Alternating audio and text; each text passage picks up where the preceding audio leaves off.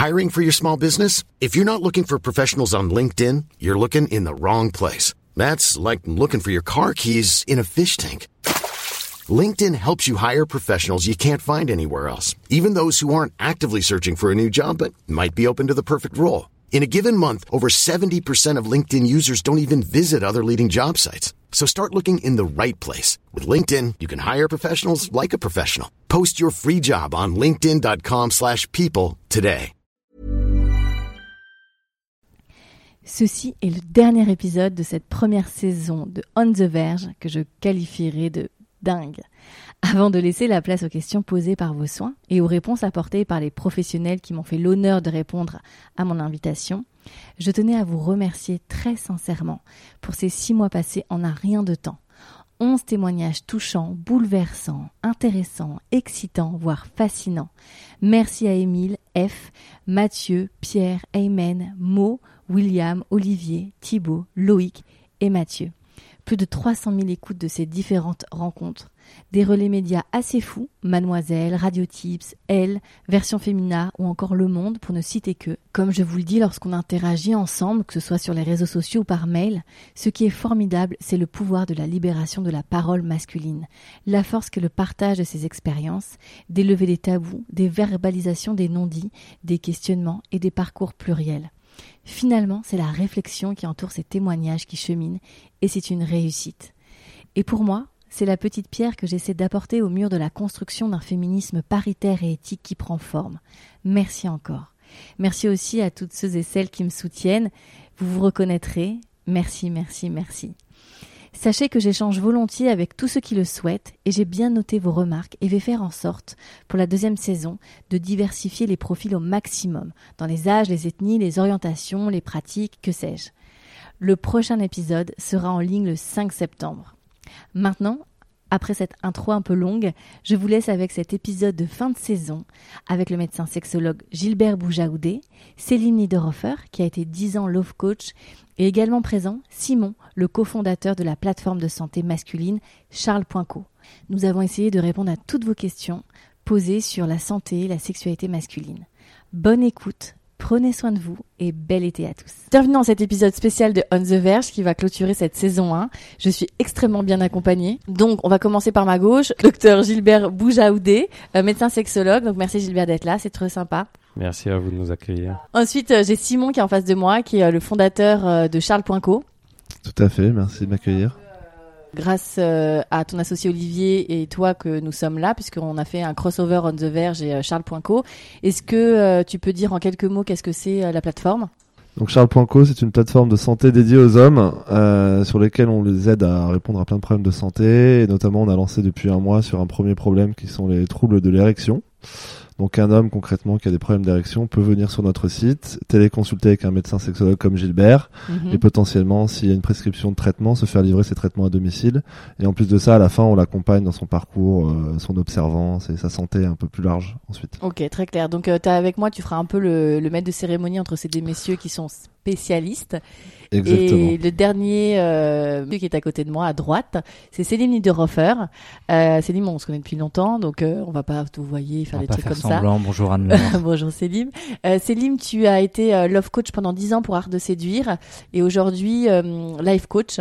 Donc tu as une grande connaissance de la problématique du rapport à l'autre et à la femme chez les hommes, puisque tu en as accompagné beaucoup. Exactement. Et ce qui va être intéressant aujourd'hui, c'est qu'on parle assez rarement sur Art de séduire du fait que le manque de confiance en soi sexuellement, ça impacte négativement la séduction. Quand on n'a pas confiance en soi dans sa sexualité, on n'ose pas y aller parce que euh, je sais que je vais foirer, je sais que ça va pas fonctionner, donc je vais même pas aller aborder cette fille qui me plaît. Donc c'est pour ça que je suis très heureux d'être là. Ça conduit même assez souvent à des, formes d'isolement.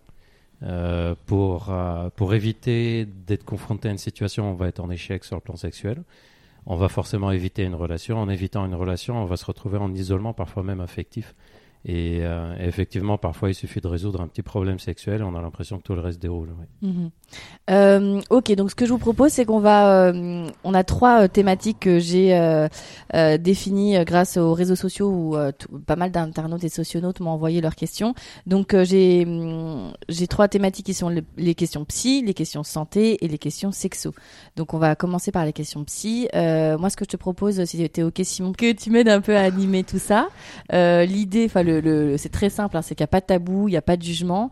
Euh, moi, j'ai pris toutes les questions, j'ai essayé un peu de mutualiser quand il y avait des doublons, mais euh, je n'ai rien censuré. Donc, je vous ai envoyé quand même les questions pour que vous ayez un petit œil dessus, mais en tout cas, euh, euh, sentez-vous libre, euh, Céline, Gilbert, de répondre. euh, et, et, et Mais toi, aussi, Simon, parce que finalement, répondre. tu as un pénis, donc peut-être que tu J'ai peux... un pénis et surtout je suis au contact de pas mal de- d'hommes depuis qu'on a lancé le site, puisqu'on a beaucoup qui nous appellent pour avoir des infos, etc. Donc euh, j'ai vu pas mal de, de Des choses. choses Voilà. bah super, bah parfait.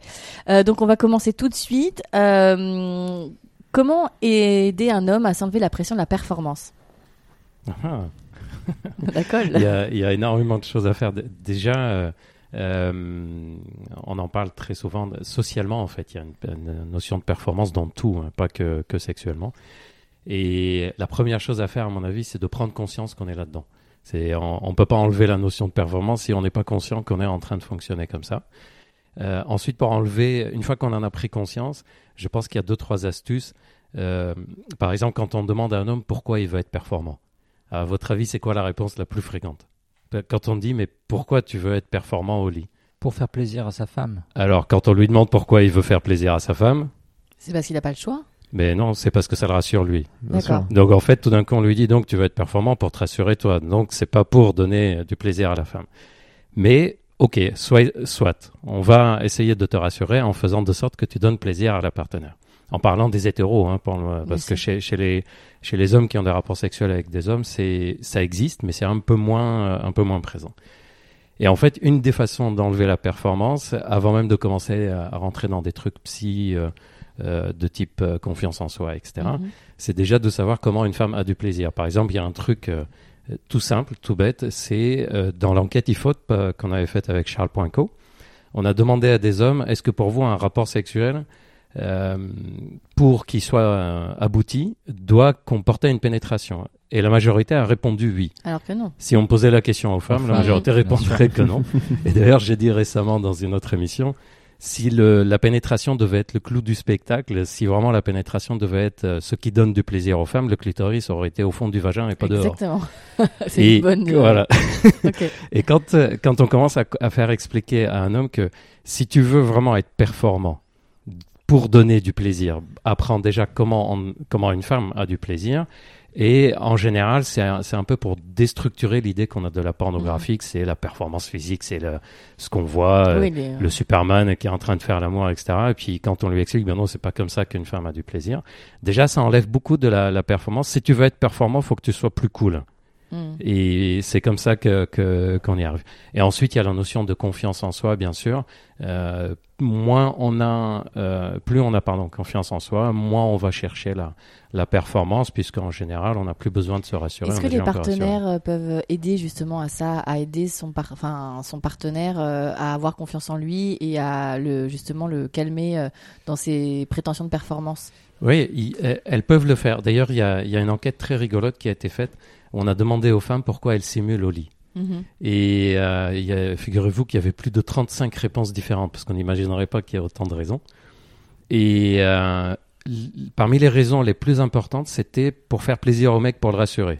Et quand on, quand on vient de mettre les deux idées là qu'on vient de dire en Mhm. même temps, on se dit putain, il y a les mecs qui sont en train de Marrer. performer, De- de performer pour donner plaisir aux femmes, et les femmes qui sont en train de simuler Ouais. pour donner plaisir aux, aux mecs.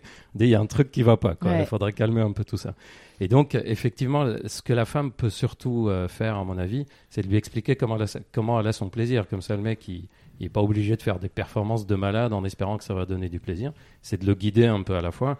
Le côté rassuré, dire ça va aller, etc., c'est sympa. C'est très bien. Et je préfère ça encore à une femme qui dit au mec, ouais, t'es un nul. Et... Mhm. Enfin bref, ce qui est complètement cassant.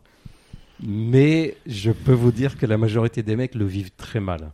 Quand leur copine, je sais pas ce que, ce que tu en penses, quand leur copine dit ça va aller, c'est pas grave, les mecs, ils le vivent super mal en général. C'est la fin du monde pour un homme qui euh, a des problèmes, soit d'érection, soit d'éjaculation précoce par rapport à cette performance.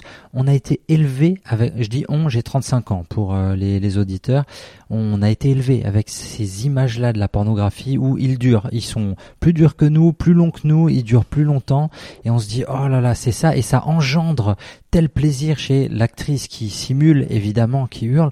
Donc on a un peu cette construction là. On est élevé dans les vestiaires. On parle souvent un complexe du vestiaire. On joue au foot, ok. Donc euh, c'est à qui racontera les anecdotes les plus folles. Donc le petit bonhomme qui a pas beaucoup d'expérience, il se dit ah putain c'est ça le sexe. Et en vieillissant, par rapport au, fait d'être rassuré, je pense que c'est à nos partenaires de nous expliquer, ok, c'est pas ça que je recherche forcément. Dans ce que vous disiez à l'instant, il y avait le côté de, il faudrait que la femme montre à l'homme comment elle prend du plaisir, et ça c'est très intéressant parce que elles ne le savent pas toujours. C'est-à-dire elle-même, c'est tellement imprégné l'idée, par exemple, que la pénétration c'est le, point central. C'est tellement imprégné qu'on voit beaucoup de femmes qui disent j'ai un problème, j'arrive pas à jouer par pénétration. C'est-à-dire même la femme, elle pense que c'est comme ça que ça doit mhm. s'accomplir. Il y a encore un livre qui est sorti, je vais pas dire le nom du livre ni l'auteur parce que je suis pas d'accord avec ce qu'il y a dedans. Et c'est une femme qui l'a écrit et qui dit une femme qui n'arrive pas à jouer par pénétration, c'est qu'elle n'a pas encore réussi à érotiser son vagin. Ce qui revient encore une fois à considérer que c'est l'organe du plaisir. Et à ce moment-là, on se dit, mais qu'est-ce qui fait le clitoris là-dedans et qu'est-ce qui fait le périnée Surtout qu'on est toutes très différentes. Il y a des femmes qui peuvent jouir par pénétration parce qu'effectivement, les cavités du, du, clitoris sont, vont tellement loin que ça peut oui, la, la stimuler. Effectivement, la morphologie de chacune est différente. D'autres qui vont pas du tout jouir euh, par pénétration, d'autres qui ont qui peuvent jouir par pénétration anale. Enfin, c'est vraiment euh, extrêmement chacune est différente là-dessus. Je sais pas si vous avez déjà remarqué, on voit jamais aucun texte qui dit à un mec comment il doit jouir. Par contre, on en voit plein pour dire aux femmes comment elles doivent jouir. Et euh, je pense qu'il est temps euh, qu'on foute la paix aux femmes et ça rendrait service aux mecs. Parce qu'à partir du moment où les mecs se disent, mais en fait, elle peut jouer comme elle veut, et que c'est pas, d'ailleurs, une des grosses erreurs qu'on entend, c'est comment faire jouer une femme Et oh, si elle veut pas jouer, elle jouera pas. Oui, c'est ça aussi. et puis il n'y a pas que le corps. Il y a, enfin, il faut aussi que le psychisme, le mental, euh, la condition érotique soient réunis. Il y a des femmes euh, qui peuvent pas jouir euh, comme ça juste parce qu'elles sont stimulées. Elles ont besoin aussi d'un contexte. Et, elles peuvent de temps en temps ne pas jouir parce que ce jour-là, bah, elles sont pas forcément détendues. Elles, sont fatiguées, elles ont bu un coup de trop. Enfin voilà. Et donc, une, pour revenir à la, à la question. Euh, tout ce qu'on raconte là, c'est une façon de diminuer la, notion de performance parce que quand on comprend que ça fonctionne comme ça, on va moins aller dans la performance et un peu plus aller dans la découverte mm, mm. de, ce qui se passe. Et donc, pour être performant, il faut prendre le temps de découvrir. Ce serait un peu ça le, principe. C'est ça, et de remplacer même mentalement hein, euh, la notion de performance par et si j'allais sur l'intimité, si je partageais un moment avec elle, si on était heureux tous les deux et qu'il n'y ait pas de note à la fin Vraiment, un moment d'intimité, un moment passé ensemble. Et du coup, ça enlève un peu cette angoisse de la performance. Avant de passer euh, à la prochaine question, je voudrais juste vous demander, parce que j'ai reçu cette question ce matin, euh, c'était la, dernière limite, c'est quoi euh, la moyenne et de perte de virginité en France pour un homme et le nombre de partenaires sexuels? Parce que dans On the Verge, j'aime beaucoup poser la question, est-ce que ça rentre dans cette pièce? Parce que j'enregistre là où nous sommes assis, comme la pièce est grande, ce qui est très drôle, c'est de voir les réactions. Des fois, ils comptent, et là, ils te disent ouais, mais un peu serré. Et d'autres, il te dit. Ça dépend de la position aussi. C'est debout. Alors euh, bon, on, euh. reste sur des personnes debout, habillées, euh, Simon, voilà. Mais il y en a qui me disent que non, il y en a qui me disent qu'on pourrait faire une petite soirée, d'autres qui me disent que largement. Donc, c'est quoi la moyenne en France de partenaires? Alors l'âge déjà, l'âge du premier rapport sexuel. En France, ça ne bouge plus depuis des décennies. Ça a baissé tout doucement mhm. il y a une trentaine d'années. Et maintenant, ça plafonne aux alentours des 17 ans. Je dis c'est une moyenne, c'est-à-dire qu'il y en a qui ont à 14 ans, d'autres à 22 ans. Et c'est pour ça d'ailleurs que les chiffres et les moyennes et les statistiques, si vous me permettez l'expression, on s'en fout royalement. C'est une statistique et pas une norme. J'ai eu des j'ai eu des, des, des, gens qui ont témoigné ici qui en fait s'appuyaient vachement sur ça, genre notamment euh, une perte de virginité après 18 ans était un énorme complexe. Une catastrophe, bah ouais. Mais c'est très dur, c'est très dur pour tout le monde parce que tu vois ces chiffres dans les magazines. 17 ans, mais c'est la terminale, il faut absolument que je couche avant, avant, le, bac, tu vois, ou au pire l'été du bac pour rentrer à la fac et être un homme. Mais c'est génial de dire on s'en fout, ça ne veut rien dire. complètement, c'est-à-dire nous en tant que, que professionnels, on en a rien à faire. C'est des statistiques qui sont faites, qui sont sympas, qui font de, un peu de publication, mais on s'en fout réellement. Je, je vous donne un autre exemple. La moyenne euh, du nombre de rapports sexuels dans un couple stable. Alors, ils prennent les couples hétérosexuels, ensemble depuis plus de six mois, et on regarde sur une année, euh, la moyenne, combien de rapports sexuels ils ont par semaine. Et on a 2,2 rapports sexuels par semaine. Qu'est-ce qu'on s'en fout de ce truc-là? Ça veut dire quoi? Qu'ils ont fait l'amour deux fois et la deuxième fois ils ont fait quelques léchous, ils ont arrêté parce que c'est la fin de la Il y semaine. autre chose à faire. On s'en fout royalement. Une machine. C'est un épisode de Ça veut dire Tchernobyl. que ça veut dire, mais oui, ça veut dire que c'est des personnes qui pendant 3-4 semaines n'ont pas eu de rapport sexuel et puis tout d'un coup ils sont partis en semaine une vacance et ils en ont eu plusieurs puis ils sont revenus. Donc on s'en fout royalement. D'ailleurs la euh, les enquêtes de satisfaction de de de, se- de sexualité, de plaisir, euh, de- d'existence ou non de problèmes sexuels ne correspondent absolument pas ni à l'âge de début de l'acte sexuel, des premiers rapports sexuels, ni au nombre de partenaires. On peut avoir un nombre de partenaires infini et ne pas avoir une bonne satisfaction sexuelle, comme on peut avoir une ou deux partenaires ou un ou deux partenaires et être complètement satisfait. Donc ces chiffres-là, c'est sympa à connaître, c'est rigolo, mais on s'en fout on royalement. fout. Ok, et le nombre de partenaires dans une vie sexuelle? La En- moyenne, c'était les Français, les hommes disaient à peu près 11 de mémoire et les femmes étaient sur 4 ou 7. C'est ça. Donc on avait un, plutôt 4, C'est- je crois. Il y avait Donc, un décalage, ce qui voulait Déclaratif, dire qu'il y a- il y euh, avait euh, Qui des ment femmes qui allaient avec plusieurs mecs Les ou deux. Ou, euh, bah oui. Les deux mentent. Les Les, deux. hommes généralement on dit à la hausse et les femmes à la baisse. Exactement. On voit la même chose quand on fait, on fait les enquêtes sur euh, est-ce que vous avez déjà reçu une fellation, est-ce que vous avez déjà pratiqué fellation, est-ce que vous avez euh, pénétré sodomie, est-ce que vous avez été pénétré sodomie? Il y a un décalage dans, dans les chiffres, on se dit c'est pas possible, il y a, ça doit mentir des deux À un côtés. moment donné, ça ne. Et puis vous voyez, on disait euh, 11 partenaires en moyenne. Ça veut dire qu'il y en a qui en ont deux et d'autres 60. Mm, Donc mm. on s'en fout royalement de ce chiffre de 11. Ok, bon. 60, ça rentre dans cette pièce. Euh, Comme oui. dirait Simon, couché, ça Ouais, rentre. c'est on- c'est Empilé, Ouais, c'est ça, c'est ce que je voulais dire. C'est cadavres, couché finalement. bien sûr. Dans des sacs mortuaires. Bon, voilà. Ok. Euh, donc là, on va, on va parler de la libido parce que c'est revenu énormément cette question à Gilbert et Célim. Euh, ça, c'est, enfin, j'en ai eu, je, je sais pas, peut-être une, dirais une soixantaine sur le sujet. Mhm. Euh, donc comment ré- alors je, je vais un peu toutes les poser et puis bon après votre réponse elle va elle va elle va nourrir euh, les cette cette question euh, un peu à rallonge. Comment réguler le trop de libido? Comment gérer la différence de libido après 15 ans de mariage? Euh, Comment donner à ma partenaire euh, plus envie de faire l'amour avec moi? Et après j'en ai pas mal. Euh, Peut-on avoir envie de coucher avec d'autres femmes tout en étant fou amoureux de sa copine? Ou est-ce normal de ne pas désirer ma ou mon partenaire alors que je là le trouve séduisante, belle et que je l'aime On retrouve souvent beaucoup de questions avec euh, une libido qui est plus élevée chez le mec que chez la femme. Exactement. Et euh, avant d'y répondre, euh, je voudrais préciser un point. On parle tellement peu des hommes qui ont moins de libido que leurs femmes que ces mecs-là le vivent super Ils le mal. vivent Ouais. très très Et mal. c'est c'est important. Voilà, je suis content qu'on soit d'accord là-dessus. C'est vachement important qu'ils sachent que ça existe. Ils le vivent hyper mal. Un mec qui a plus de libido que sa femme, socialement, ça passe super bien. Mais j'ai eu dans, dans les interviews que j'ai eu dans The Verge des, des hommes qui me parlaient de ça, Oui. qui ont eu des, des moments avec des, des, des partenaires. pertes de euh, libido. euh, où- oui, avoir, voilà, ouais. notamment des pertes de libido sur des histoires, etc. Alors euh, effectivement, ils sont un peu dépossédés de ça et, euh, et souvent se disent que derrière il y a un trouble euh, Oui. dépressif ou psy. Donc du coup, ça a souvent amené à une fin de l'histoire. Mais oui, et ça, ça pose, ça remet vraiment la, la personne en question. la, Surtout que la, la personne entière. on, on parle tellement de l'inverse, c'est-à-dire des mecs qui ont plus souvent envie que les, les, leurs femmes, Mhm. que quand c'est l'inverse, les mecs le vivent super mal. Et même les femmes, elles se disent euh, forcément, c'est que c'est qu'il a pas moi, envie ouais. de moi et il y a un problème. Mais ça existe. Par exemple, moi j'ai plein de patients qui me disent j'ai jamais été porté sur le sexe et c'est pas quelque chose qui les perturbe. Sauf que socialement, c'est super difficile à Mhm. dire pour euh, pour un mec. C'est plus rare que les mecs qui ont une libido euh, plus élevée. Mais ça existe et c'est pas forcément le signe d'une euh, d'une On anomalie. peut être en euh, très bonne quelconque. santé et pas être euh, très Voilà. porté sur le sexe. D'ailleurs, la toute première question, c'est comment réguler la question de Mm, trop mm. de sexe. Bien sûr. La plus grosse difficulté dans ces cas-là, c'est de savoir est-ce qu'il y en a un qui a trop de libido ou c'est l'autre qui en a pas assez. On est toujours dans cette recherche de qui est le coupable, alors que là, on est entre nous, on va se dire, ok, bah moi je préfère le sport, j'aime faire plus de sport que vous, ou moi j'adore lire, je peux lire 10 heures par semaine et c'est très cool, c'est très admis. Dans un couple, si tu dis, moi j'ai ce niveau d'énergie sexuelle très très haut euh, depuis toujours et que l'autre est peut-être un peu plus bas, on se dire, ah là il y a un problème. Alors que non, vous allez pas me dire que j'ai un problème si j'adore lire ou aller au cinéma trois fois par semaine. C'est une activité pour laquelle on, on s'attend à ce que il faudrait que mon désir soit égal au tien.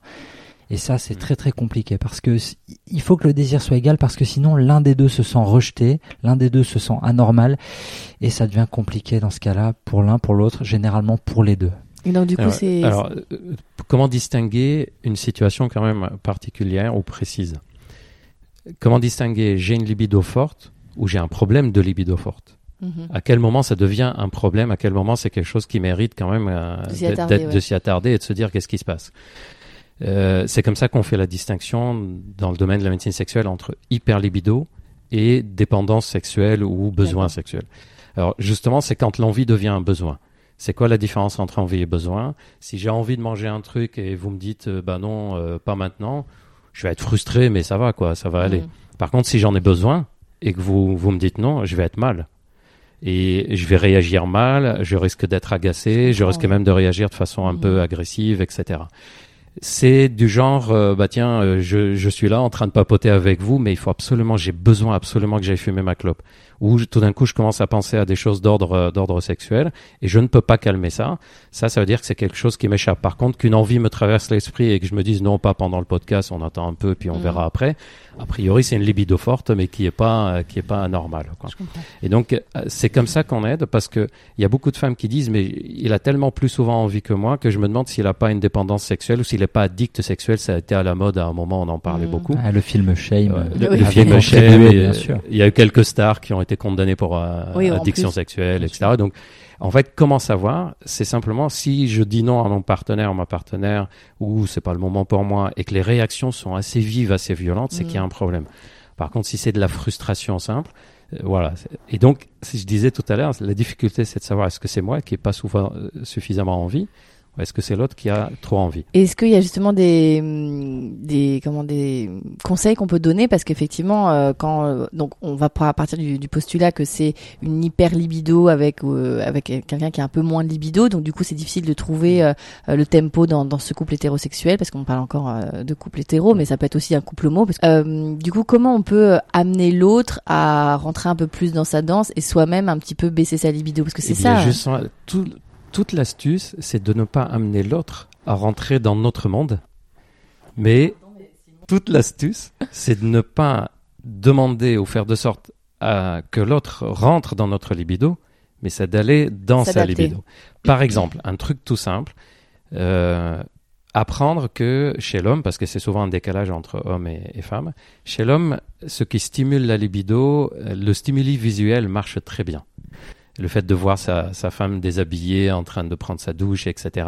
Le fait de voir des choses d'ordre sexuel, c'est un très bon stimuli.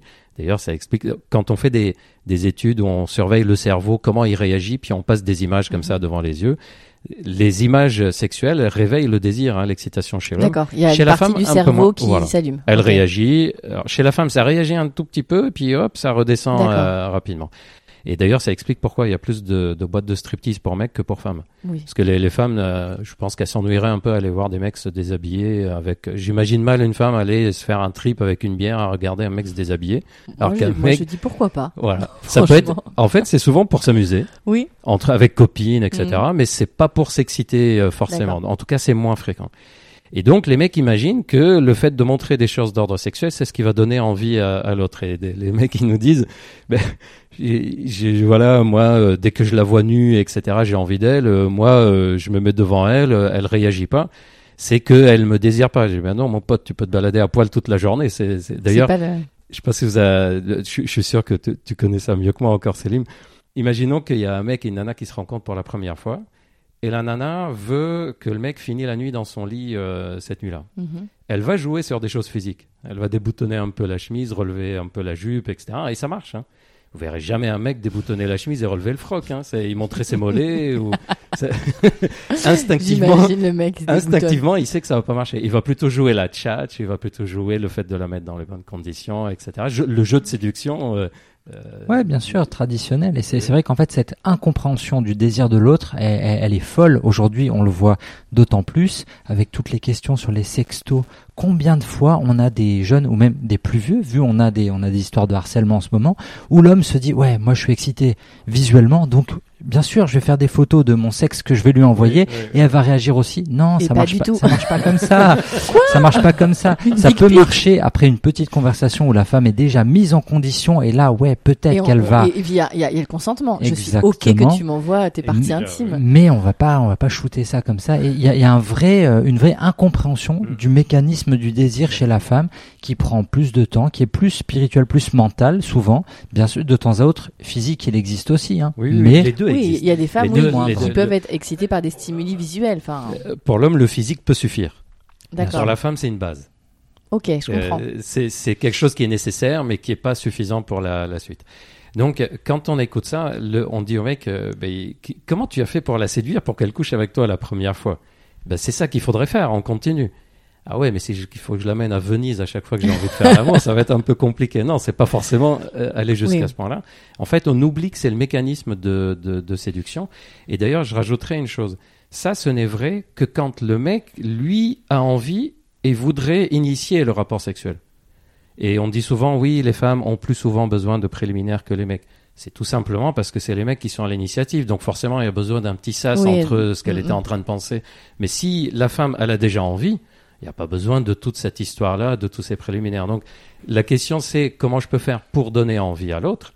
Euh, la première chose, c'est de comprendre comment fonctionne le désir. Donc ça sera pas en deux minutes que ça va marcher. Il faudrait peut-être que je, je prenne du temps. Et puis il y a aussi autre chose c'est que euh, chez la femme, dans une vie de couple, hein, je ne parle pas des, des moments de rencontre qui sont différentes, dans une vie de couple, euh, le fait de stimuler le désir de la femme, c'est un boulot H24. Mhm. C'est- Si on s'est disputé à 8 heures du matin, faut pas espérer qu'à 16 heures, c'est le fait de se balader à poil devant, ça va donner envie. hein.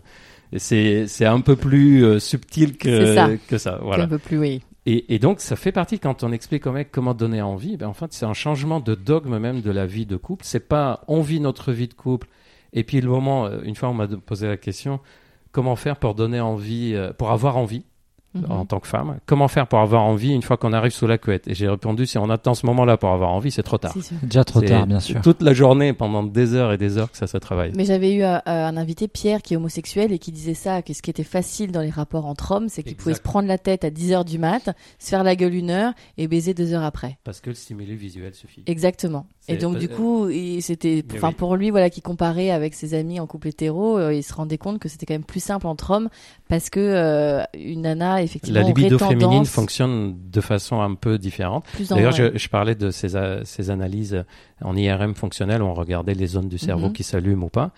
Chez la femme, euh, ce, qui, euh, ce qui pouvait allumer ces zones-là, c'était pas tellement des images fixes euh, sexuelles, c'était plutôt des circonstances et des comportements d'ordre sexuel.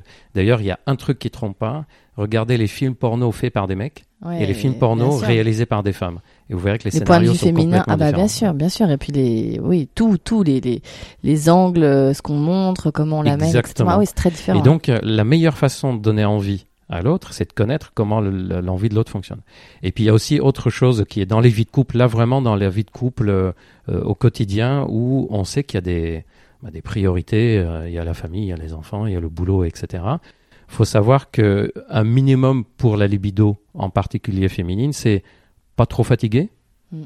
pas trop contrarié, un peu de temps devant soi et pas de problème dans la relation. Et regarder dans une vie de couple qui court dans tous les sens, avec des enfants par exemple, combien de fois on n'est pas fatigué, pas contrarié, avec du temps devant soi et il n'y a pas de conflit dans la, dans la Mhm. relation et il n'y en a pas beaucoup. Et je pense que c'est c'est surtout là-dessus qu'on peut jouer si on veut donner la, la, la libido à l'autre. Combien de couples disent bah, ça va beaucoup mieux en vacances oui, bien sûr.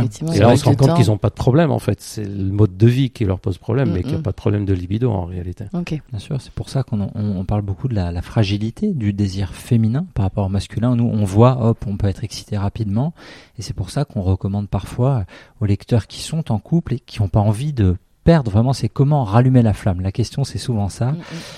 Euh, moi, je leur dis bouquer des créneaux.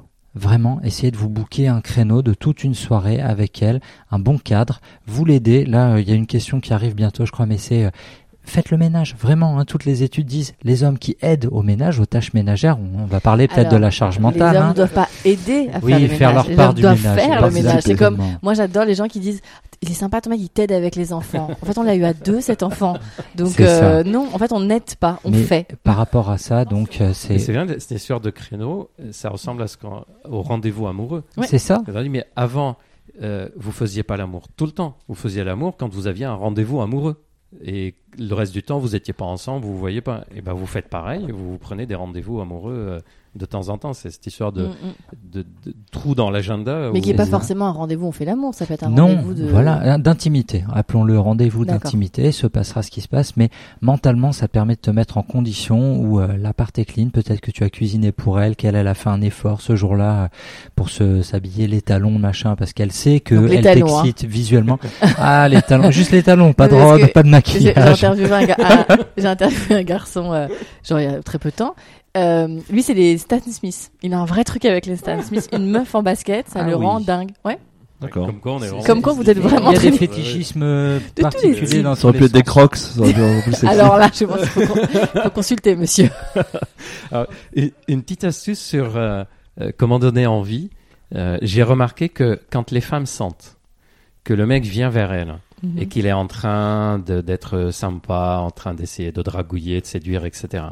Et elles sentent que c'est que pour le sexe, c'est mort. Et la, la- toute la subtilité, c'est de pouvoir aller vers quelqu'un en lui donnant la sensation qu'on a envie de lui ou d'elle et pas du sexe. Bien sûr. C'est exactement comme si je viens te dire, viens, euh, j'ai super envie d'aller à Prague, il faut absolument que j'aille visiter Prague et je veux que tu viennes avec moi. Allez, s'il te plaît, viens avec moi. C'est pas pareil que de dire, j'aimerais beaucoup faire un voyage avec toi et comme j'aime Prague, ça serait chouette qu'on aille tous les deux à Prague. Bien sûr. C'est pas, c'est pas la même façon. de C'est vraiment toi- la, la base là-dessus sur. euh, Oui, je pense que toi, Céline, tu as eu beaucoup ça. Cette, euh, apprendre à faire le distinguo, euh, à pas être euh, que branché sur euh, C'est le ça. rapport. Tu, tu, tu as des approches dans la séduction qui sont très bourrines. Vraiment, on y va à fond, on déroule. Il faut être soi-même, il faut dire ce qu'on veut. Ouais, dis-lui que tu veux coucher avec elle. Ça, c'est pas notre approche. Nous, on a un truc. J'ai mis en place une méthode qui s'appelle la méthode RDV. Le R de rassurer, le D de divertir et le V de valoriser. Ah, je vais c'est pas que ça ce- Hyper peur. la, méthode, la méthode du rendez-vous. Mais quelle, idée Et donc on, on est vraiment sur euh, valoriser. euh, on parlait du voyage à Prague. Mhm. Non, c'est pas le voyage à Prague, c'est partager ce moment avec toi. Et si c'est à Prague, c'est tant mieux. C'est si la femme elle sent que euh, on veut juste du sexe, qu'elle n'est pas unique, qu'elle n'est pas mise en valeur, on oublie. Donc, rassurer divertir et. et valoriser. Valoriser. Parce que c'est le fonctionnement du cerveau en fait. Le, le divertir, c'est la nouveauté. Mhm. Un rendez-vous, quand c'est un rendez-vous, une rencontre, quand on s'ennuie, c'est pas possible. Le cerveau, il s'éteint directement. En gros, il s'éteint euh, sous trois conditions. Quand le message est trop long, quand le message est trop compliqué, et euh, le troisième, je pourrais retrouver ça. Là, je l'ai plus. Trop long, trop complexe. Pas intéressant. Et ouais, voilà, non, mais et c'est exactement ça. Je- menaçant, Mena- menaçant. ouais. Trop long, trop complexe, menaçant. D'accord. Mhm. Là, le cerveau, hop là, c'est pas, c'est pas pour moi cette histoire. Donc, on est plus dans le divertissement, dans la nouveauté. Euh, on vous dit, euh, le vieux proverbe qu'utilisaient nos anciens, femme qui rit, à moitié dans son lit, c'est le divertissement. On est là pour procurer des bonnes émotions et après pour valoriser l'autre. Mhm. Ok, bon. Alors sur la libido, euh, ah oui, c'était ça. Est-ce qu'on peut avoir envie de coucher avec d'autres femmes alors Ah qu'on oui, est en amoureux amoureux. Alors, c'est une, euh, c'est une question avec beaucoup de Mais dans l'autre sens aussi, hein, est-ce qu'on peut avoir Bien envie sûr. de coucher avec d'autres hommes quand on est amoureux? En fait, je pense que quand on est amoureux, euh, c'est Déjà, ça veut dire quoi être amoureux justement, j'allais faire le distinguo entre être amoureux Merci et aimer quelqu'un. On peut aimer quelqu'un et avoir envie de coucher avec d'autres. Par contre, si on est amoureux de quelqu'un, c'est beaucoup plus rare d'avoir envie de coucher avec quelqu'un d'autre. Alors, c'est quoi le distinguo entre aimer Donc l'état être amoureux et d'accord. On peut aimer quelqu'un pour ses qualités. Et on peut vouloir rester avec quelqu'un pour ses qualités. Être amoureux, c'est un sentiment qui se maîtrise pas. C'est je l'ai dans les tripes. Mhm. C'est vraiment la passion, c'est le Ouais, feu. C'est le côté passionnel. Quand on a vraiment un sentiment passionnel amoureux pour l'autre, il y a une attirance qui s'est faite pour des raisons qu'on est amoureux. C'est quand on vous demande pourquoi tu l'aimes et on dit je, je sais pas. Mm. Je, je sais pas, je, je, je le sens. Ça, c'est le côté amoureux. Par contre, quand on commence à dire, euh, d'ailleurs, vous demandez à des femmes, euh, qu'est-ce que vous aimez chez votre partenaire euh, ben, il est gentil, il est agréable, il est fiable, il est solide. Ouais, mais ça, ça excite personne. hein. Non.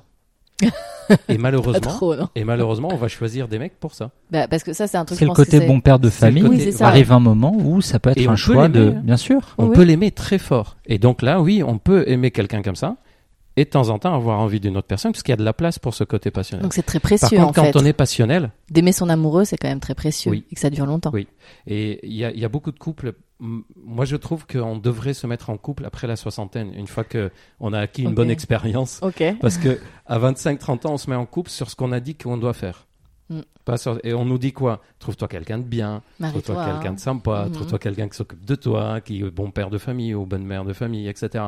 Jamais, même moi, je, je crois que jamais je dirais à des enfants, marie-toi avec quelqu'un qui t'excite. Ouais. C'est un message qui est un peu difficile à dire.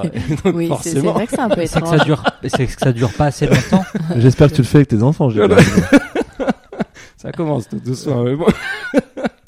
C'est que c'est trop risqué, ça dure pas assez longtemps. On nous apprend la passion, ok, mais c'est trop, c'est trop volatile. Ça ne dure qu'un temps. Mm, mm. Et, euh, et, et justement, de nombreuses personnes, surtout chez les femmes, on voit ce comment choisir le bon. Euh, je suis dans un cycle d'échecs, je choisis toujours le bad boy, le partenaire qui m'excite, mais à la fin, euh, bah, ça s'arrête toujours, ça finit toujours. Comment trouver le bon C'est deux choses en France potentiellement, peut-être ailleurs aussi, mais passion, couple, passion, vie de famille, passion. euh, long terme, c'est vraiment Pour- opposé. Pour bien, pour bien comprendre, euh, c'est difficilement compatible?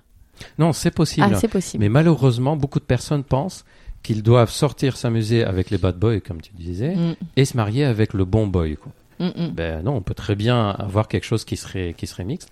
Je trouve que les couples où ça se passe le mieux, euh, des des gens que j'ai vus qui sont ensemble depuis 30, 40, 50 ans même, c'est ceux qui ont su euh, non pas être les deux en même temps, mais être l'un ou l'autre à chaque moment. À des moments de vie différents. Par exemple, pendant quelques mois, pendant un an, deux ans, ben, ils étaient le couple solide qui s'occupait des enfants.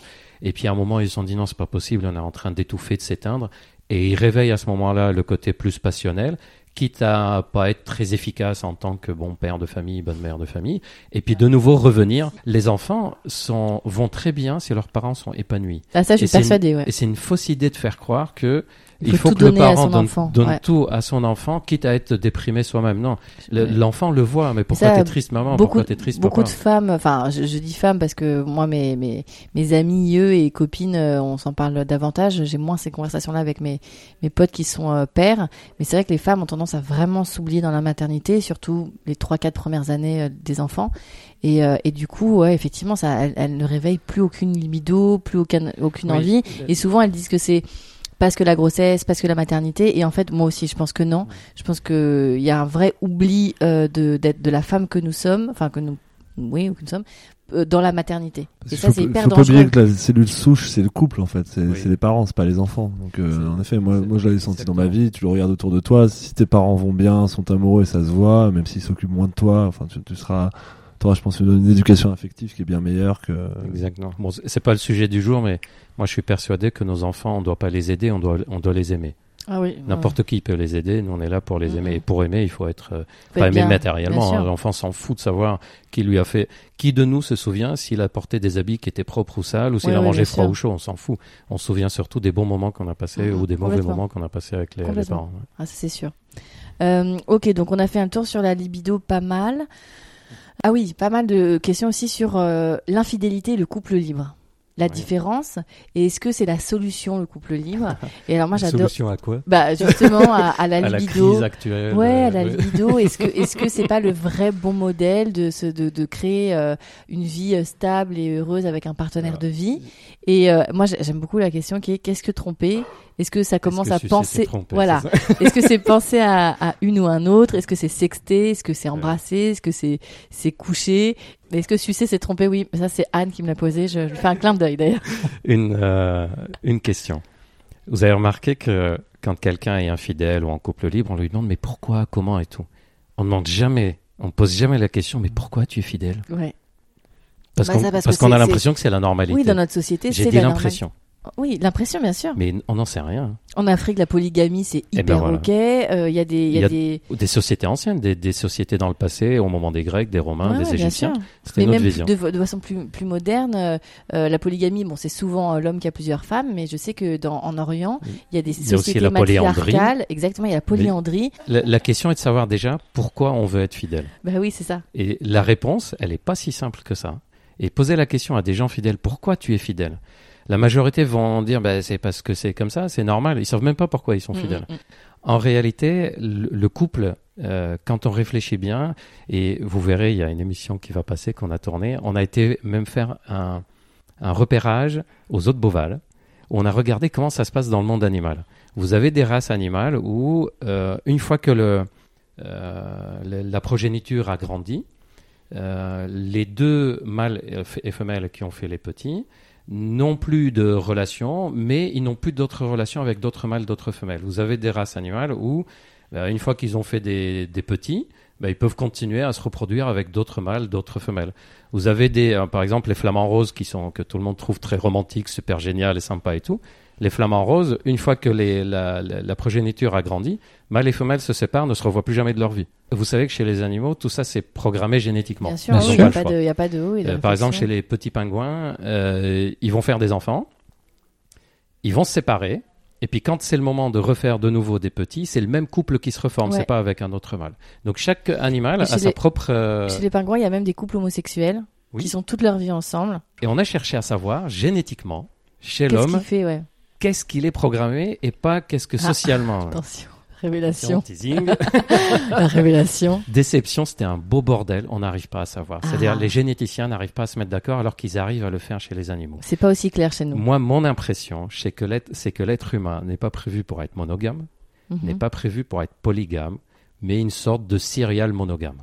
Toi, t'en penses Une quoi impression un peu de quelque chose de ce genre-là, et que plus on allonge la durée de vie, plus on s'en rend compte. Mais ce serait quoi du coup? Ce serait des relations de 10 ans successives C'est euh, ça, c'est ce ce qui se passe, c'est ouais. ce qui se passe de plus en plus aujourd'hui. Tu parlais de l'allongement de la vie jusqu'en 1815, la fin des guerres napoléoniennes, espérance de vie 45 ans.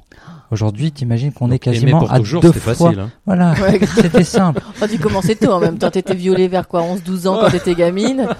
Oh, ça commence tôt. Cours d'histoire. Voilà. Donc aujourd'hui, tu vois, l'allongement de la durée de vie, la facilité aussi du voyage qui fait que tu rencontres beaucoup plus Mais de oui. monde, ta vie professionnelle où tu bouges beaucoup plus, qui les aussi, sites de rencontres. ont de l'argent, qui sont euh, indépendantes, ça, ça a beaucoup tu crées des conditions de, de société qui sont complètement différentes, donc beaucoup plus de, de stimuli. Et on arrive à une situation où, euh, voilà, euh, on se dit, bon, bah, serial monogamie, 10 ans avec l'une, peut-être 20 ans euh, avoir des enfants avec l'autre. Et, et c'est pour ça que le marché aujourd'hui des seniors sur les sites de rencontres est complètement Oui. fou. Parce que euh, le senior, il a encore la patate, il a 60 ans. Allez, jeune senior, Et on le 60 voit ans, beaucoup sur Charles.co. bien Ouais. Beaucoup d'hommes de 55 ans et plus qui, euh, par exemple, nous contactent pour une difficulté érectile depuis quand le problème est apparu? Et ils mettent depuis le début de ma relation euh, récente. Et il y a beaucoup qui sont en relation depuis 6 mois, 1 an, 2 ans. Depuis que les enfants le foyer. Séparation, euh, voilà, exactement. Et puis même sur l'acti- l'activité sexuelle, on est toujours surpris. Et Nous, on a eu beaucoup de personnes de 80 ans sur la plateforme qui venaient, qui disaient bon bah voilà, je- j'ai un peu plus de mal avec mon érection aujourd'hui, mais je suis toujours super actif. euh, J'ai potentiellement une femme plus jeune ou pas d'ailleurs. Mais euh, donc les gens continuent d'être sexuellement actifs euh, super tard ouais. aussi. Donc, euh, On allonge la durée de vie et l'état de santé qui continue à être bon. D'ailleurs, vous connaissez peut-être cette expression, ce que c'est un sexagénaire? C'est quelqu'un qui a commencé l'âge du sexe. C'est là où on arrive dans les meilleurs. euh, Ah, C'est les expressions de Gilbert, attention. enfin, Et c'est- d'ailleurs, c'est vous- génial. pour, C'est- pour c'est- revenir à cette histoire d'infidélité, etc., euh, il y a, je sais plus quel auteur l'a écrit cette phrase-là, elle n'est pas de moi. Euh, si on ne disait pas à l'homme avec un grand H, hein, si on ne disait pas à l'homme que le couple existe, il ne se mettrait peut-être pas spontanément en couple. Et que le couple est fait plus pour euh, sécurité, s'occuper des enfants, s'occuper l'un de l'autre, etc. Donc c'est pas fait pour le côté purement euh, amoureux en amoureux fait. sexuel, Bien sûr, c'est un, c'est un contrat, c'est un contrat social. L'infidélité, quand est-ce qu'elle commence Je vais encore dire une phrase, hein, désolé Simon. Vous connaissez le, Tim Seed dit l'infidélité commence quand l'autre le sait. Ouais, c'est- Mais est-ce que euh, Mais l'infidélité commence, chacun il a sa propre, euh, D'accord, sa sa- propre sa valeur propre de limite, ça. ouais. Voilà. C'est que la vraie question, c'est quand est-ce que t'es infidèle en fait? C'est quoi C'est un message C'est à regarder C'est une idée, carrément y parfois, aller C'est ça qui est simplement, compliqué. ouais. Et ça dépend de à quel moment tu te fais gauler, effectivement. hein. ça, ça, c'est vrai. Ce qui ne se, c'est, c'est ce qui ne se sait pas n'existe pas. Après, tu t'arranges avec ta conscience. Tu vois dans le couple, il y a un contrat. Il y a un contrat qui est défini dans le couple. Ouais, Après, balance. à toi de voir. À toi de voir si tu décides de briser ce contrat et potentiellement perdre tout ce qu'il y avait au sein de ce contrat, la sécurité, l'intimité, les enfants, toutes ces choses-là. C'est, un contrat. Il y a des couples qui sont plus flexibles que d'autres, qui le verbalisent plus, d'autres qui n'ont pas besoin d'en parler. On sait. J'ai des amis femmes, femmes qui s'engagent en couple avec des hommes qui sont très clairement infidèles. Elles savent qu'à un moment, quand il sort avec ses potes, voilà, on le sait, elles l'acceptent. Elles font peut-être de même de l'autre côté et peut-être qu'on le sait pas. Chacun trouve son équilibre. Ouais, c'est toujours ça. Moi, j'ai plein de, co- de, de copines filles qui me disent toujours, euh, je, je veux juste pas savoir en fait. Par exemple, si toi, tu sais quelque chose, t'as le choix de me le dire ou de pas me le dire, tu me le dis juste pas. Donc en fait, l'infidélité, elle commence juste au moment où ça devient public, quoi. Ouais, et tu mets des capotes, évidemment. Et donc, est-ce que le, le, coup- le couple libre est la solution? C'est la solution pour les gens qui ne cherchent pas une relation sécure.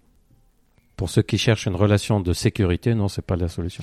Et pour, bah, c'est pas possible pour toi qu'il y ait un, un couple euh, stable et qui est dans la sécurité, qui a tout verrouillé, mais qui a une liberté sexuelle Non, autour. ce- ceux qui cherchent une relation sécure, c'est des gens qui ont une peur euh, est très importante de perdre l'autre. Et donc le fait de se dire, mais il rencontre d'autres personnes, ben, il y a le risque qu'il rencontre quelqu'un qui pourrait changer les plans euh, initiaux. Et donc les personnes qui fonctionnent de façon très sécure, les couples libres en général, c'est des gens qui ont suffisamment confiance en eux, Mm, mm. pas confiance en l'autre. Ouais. Ils ont suffisamment confiance en eux, ils limite. disent, bon, bah, au pire des cas, ça part en vrille, bah, je gérerai. Mhm. Alors que d'autres personnes disent, non, non, si ça part en vrille, j'arriverai pas à gérer, je, je serai effondré. Mm. Il y a plein de gens qui sont incapables de vivre seuls, tu le vois. hein. Par exemple, Ils ouais. ont une rupture directe, sont avec quelqu'un d'autre, ils prennent jamais de temps. Donc je pense que ça participe de ça. Et euh, donc comment tu, tu, tu expliques justement, ou comment vous expliquez, pardon, le fait qu'on peut être en couple très heureux et avoir envie de quelqu'un d'autre? Moi, pour moi, il y a plusieurs si- situations. Il y en a pour qui c'est un sport. hein. Euh, C'est, euh, je me mets en couple, mais en me mettant en couple, je n'ai pas en même temps l'idée que je vais me priver d'autres relations. C'est-à-dire, c'est la conception même, le contrat initial dont on parlait tout à l'heure, la conception même du bourgeois. couple qui est pour lui comme ça. Voilà. Mm. Il y en a d'autres, c'est ce qu'on disait tout à l'heure. J'ai choisi cette femme parce que c'est quelqu'un de bien, parce qu'elle va être euh, une bonne maman d'après moi, parce qu'elle m'apaise, parce qu'elle m'apporte quelque chose d'affectif que, dont j'ai besoin, etc.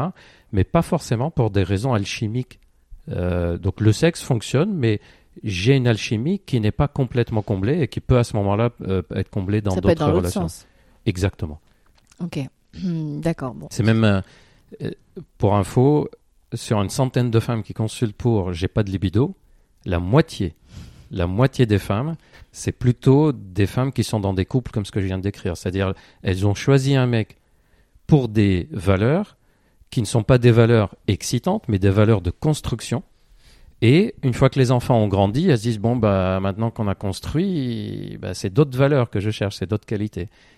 Et, c'est- les- et- et là, elles sont en extrême difficulté parce qu'elles n'ont pas forcément envie de tout exploser. Elles n'ont pas en- forcément envie de perdre le couple, leur famille, etc. Et elles sentent que les qualités qui leur convenaient il y a une quinzaine d'années chez cet homme-là, bah, c'est peut-être pas ce qu'elles ont besoin en ce moment. Et il y a combien j'ai de femmes qui me disent, mais si je pouvais le quitter 4-5 ans, juste m'amuser un peu et revenir avec lui, finir ma vie, ça serait génial. C'est ce que c'est très dur de Mais c'est renégocier. C'est très dur de renégocier le contrat. Ah, ouais. Quand, parce que euh, il y a un peu ce côté, euh, il y a un peu ce côté gravé dans la pierre de bon, euh, Non, comment c'est- comment c'est on un fait. changement de contrat, exactement. Bien C'est un avenant à faire et ouais. C'est ça. Alors est-ce qu'on en Et parle? Est-ce qu'on va chercher à côté ou est-ce que je me fais mal moi-même et j'accepte cette situation parce que c'est ce que j'ai signé au début et puis Mm. les enfants et puis donc voilà c'est c'est pas évident et parfois quand ça pèse trop, quand il n'y a pas de soupape, quand il n'y a pas de médecin pour en parler, quand ça explose. Donc du coup, c'est quoi la prescription C'est un le- amant Euh, non, le conseil Ah. que je donne à ces femmes, euh, un amant, c'est, c'est- nous on conseille jamais ça, mais si ça arrive, on n'est pas contre. Ouais, ouais. Voilà. Mais euh, le premier conseil, c'est de dire à son homme, non pas de lui reprocher ce qu'il est, parce qu'elle l'a choisi pour ça. Mm. Non, c'est de lui dire, je suis dans une phase de ma vie où je cherche autre chose. Qu'est-ce que t'en penses? Si ça se trouve, il est dans le même état, il n'ose pas le dire, parce qu'il pense qu'elle aussi, elle veut être que maman, et voilà. Et donc le fait d'en parler. Et quelquefois, on réveille chez l'autre. Euh, C'est-à-dire, on a choisi un mec parce qu'il est cool, parce qu'il est euh, agréable, parce qu'il nous aide à faire le ménage, parce qu'il est euh, fiable, pas coureur de jupons, etc. Et puis, euh, 20 ans plus tard, on lui dit, j'ai envie de vivre autrement, j'ai envie qu'on s'épanouisse un peu, qu'on se découvre un peu, etc. Et ça se trouve, le mec, il va dire, bingo, ouais, pourquoi pas. Donc la première chose, c'est d'en parler. D'ailleurs, si le mec il dit non, non, non, moi j'ai rien demandé, c'est toi qui as changé, c'est toi qui as un problème, Ouais, c'est là où ça commence, à, la question commence à se poser, mais qu'est-ce que je vais faire? Est-ce que j'arrête? Est-ce que je reste avec lui, mais j'ai une vie à côté? Euh, voilà. Mm, Et quelquefois, on parlait d'infidélité, quelquefois l'infidélité peut sauver le couple. mm. C'est très bizarre à dire. Non, non, mais ça se, ça se Mais- comprend. Hein. D'avoir une relation qui permet de se sentir un peu épanoui, et le couple survit, et comme disait Simon, si tout le monde est bien comme ça, eh ben, ça, bah, le ça problème, c'est qu'on part d'une conception où le couple doit régler tous nos besoins, où le couple Mhm. doit subvenir à tout, où euh, la personne en face de nous doit être euh, mère, père, meilleur ami, confident, euh, amant, doit, doit tout faire. C'est- Ouais. C'est très compliqué. Dans quel monde une personne peut assumer toute cette charge-là? Donc euh, c'est pour ça que Esther Perel était à Paris euh, là mardi soir pour un, un talk où elle reparle donc de son ouvrage sur l'infidélité et de toute la sexualité en captivité, hein, ce qu'elle appelle le bouquin c'est Mating in Captivity. Comment tu fais pour euh, être tout ça pour une seule personne C'est pour ça que aujourd'hui on a tous ces problèmes aussi visibles, qu'il y a autant de Ouais, et consultations. puis c'est tellement facile en plus aujourd'hui, tu sais, avec les réseaux sociaux, avec les applications, etc. Euh, si t'as un, un petit besoin de rebousser On ton a- ego, de on a choses comme toujours ça. l'impression qu'on a mieux ailleurs avec les réseaux sociaux. D'ailleurs, depuis les réseaux sociaux, le taux d'insatisfaction dans Ah les oui. couples a augmenté. Et Là, on se compare de- davantage oui. du coup. Mhm. euh, dans le passé, euh, on avait quoi comme point de comparaison? Bah, Les voisins, euh, le, le fromager et sa femme, le boulanger, etc., les gens du quartier. De nos jours, en une semaine, on croise et on voit plus de gens que nos parents Ah toute bah bien leur vie. sûr. Ah ouais, oh là Et là. donc, euh, on voit beaucoup plus, et, et du coup, on a cette impression que, et on rajoute à ça un autre phénomène, c'est que quand on poste quelque chose sur les réseaux sociaux, on poste pas nos problèmes, hein. Ah, c'est sûr. Donc on poste que les trucs qui vont Les bien, et donc ça ouais. renforce cette idée que chez les autres ça se passe mieux. Par exemple, dans un couple, il y a une petite difficulté, ils sont ensemble, imaginons, depuis un an ou deux, puis il y a une petite difficulté qui commence, et le mec ou la nana, elle est en contact avec d'autres personnes. Ben oui, ça peut être tentant de se dire, mais est-ce que je m'emmerde à résoudre mon problème dans le couple? Est-ce que, bah, comme j'ai d'autres possibilités, j'arrête et puis je vais chercher un autre couple qui marcherait mieux?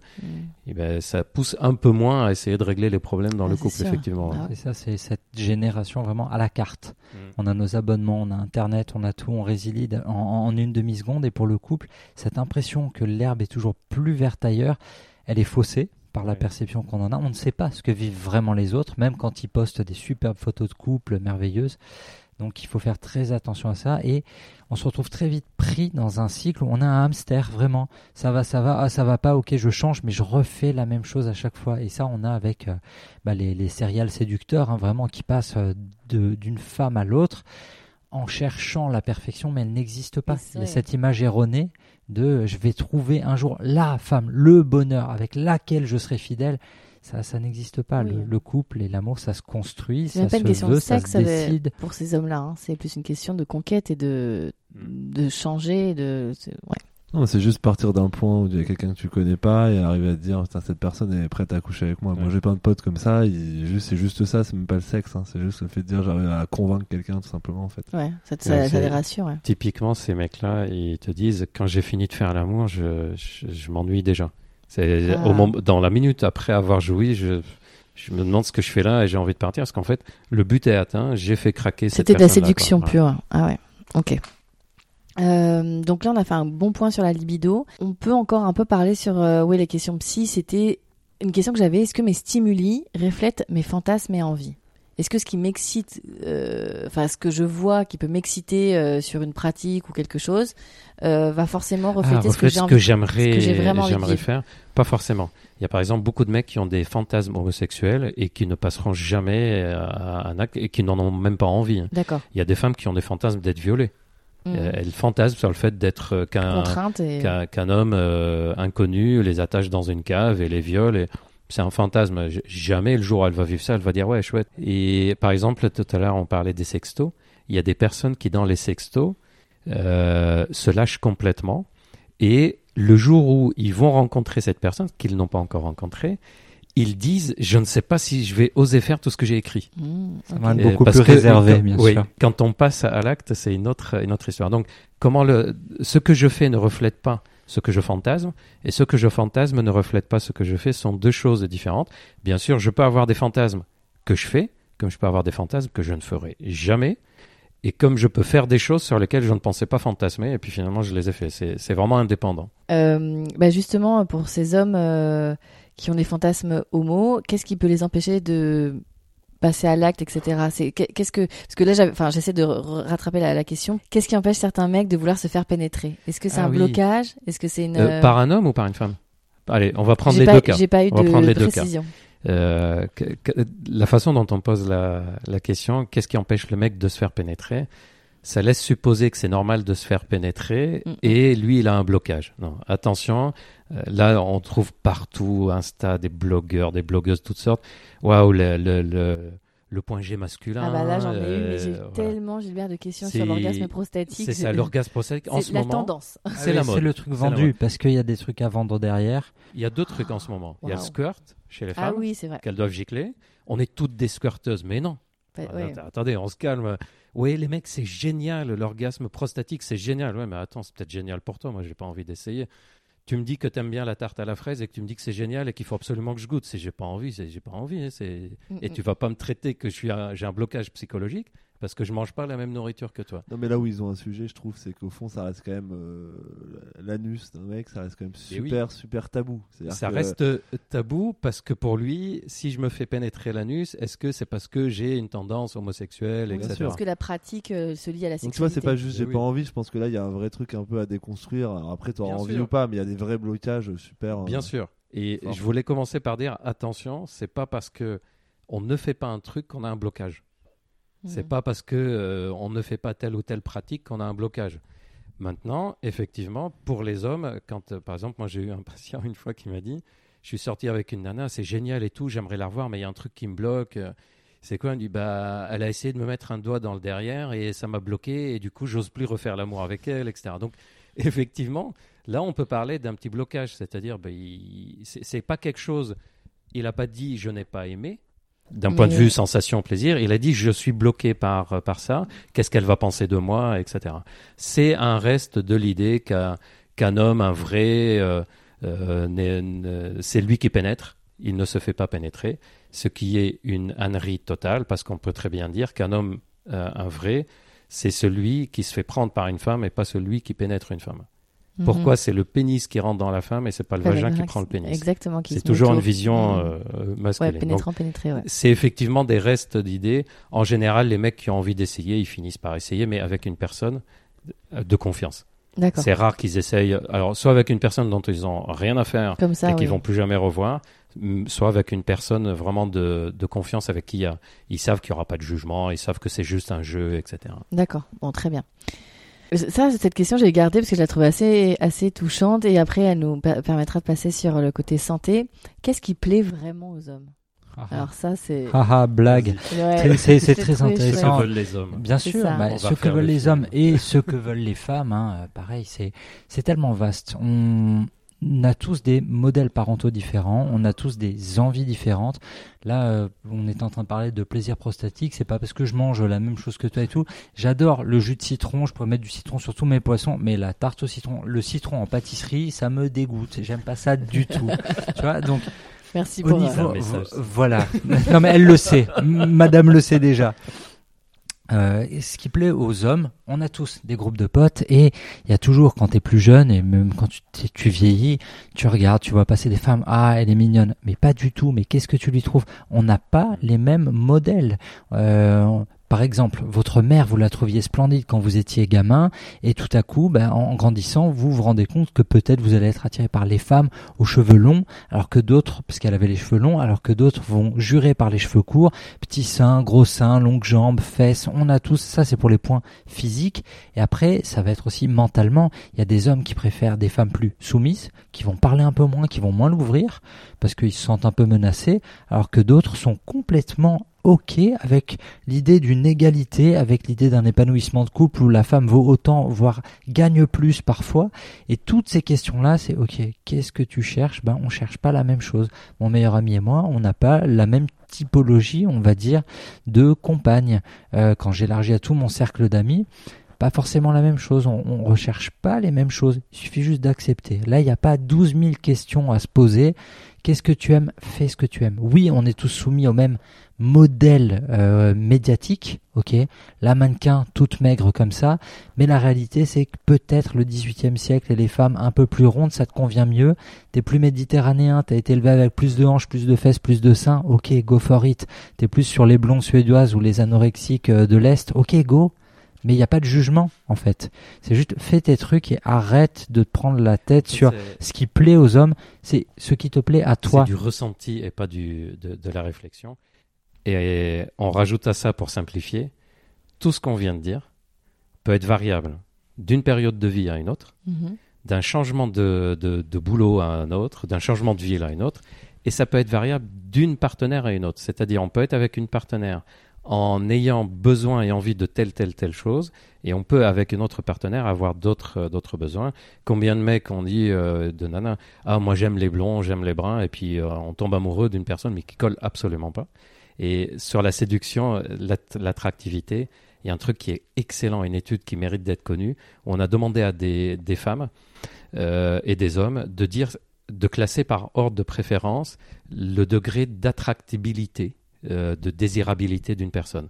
Et d'abord, on a montré des images uniquement du visage, un peu photo, euh, photo d'identité. Ensuite, on a montré une image complète, la personne debout. Et ensuite, on a montré une mini vidéo avec le son, et on voit la personne bouger, se mouvoir, parler, etc. À chaque fois qu'on changeait, le classement changeait. Ok. Et ah, donc, la plastique pure euh, n'intervient pas au final autant et c'est là où les, les, les, conseils de séduction sont importants c'est euh, c'est pas oublie ton t'as aucune chance et fonce sur un malentendu c'est pas ça c'est modifie ton comportement et ton image changera en fait hmm. bien sûr j'entends ok euh, on va parler de la santé maintenant parce que j'ai eu pas mal de questions aussi sur la santé euh, à partir de quel âge les troubles d'érection arrivent-ils de manière régulière? Est-ce qu'on peut éviter de vieillir sexuellement? Et ça, c'est sur les érections. Ouais. Alors, et des moyens de vaincre l'impuissance aussi. Oui, ça revient. Euh, ouais, ça, on, on, sait que c'est plus fréquent après 40-45 ans. Mais notre enquête, euh, IFOP Charles Poinco récente, a montré que les troubles d'érection chez les moins de 30 ans sont en augmentation.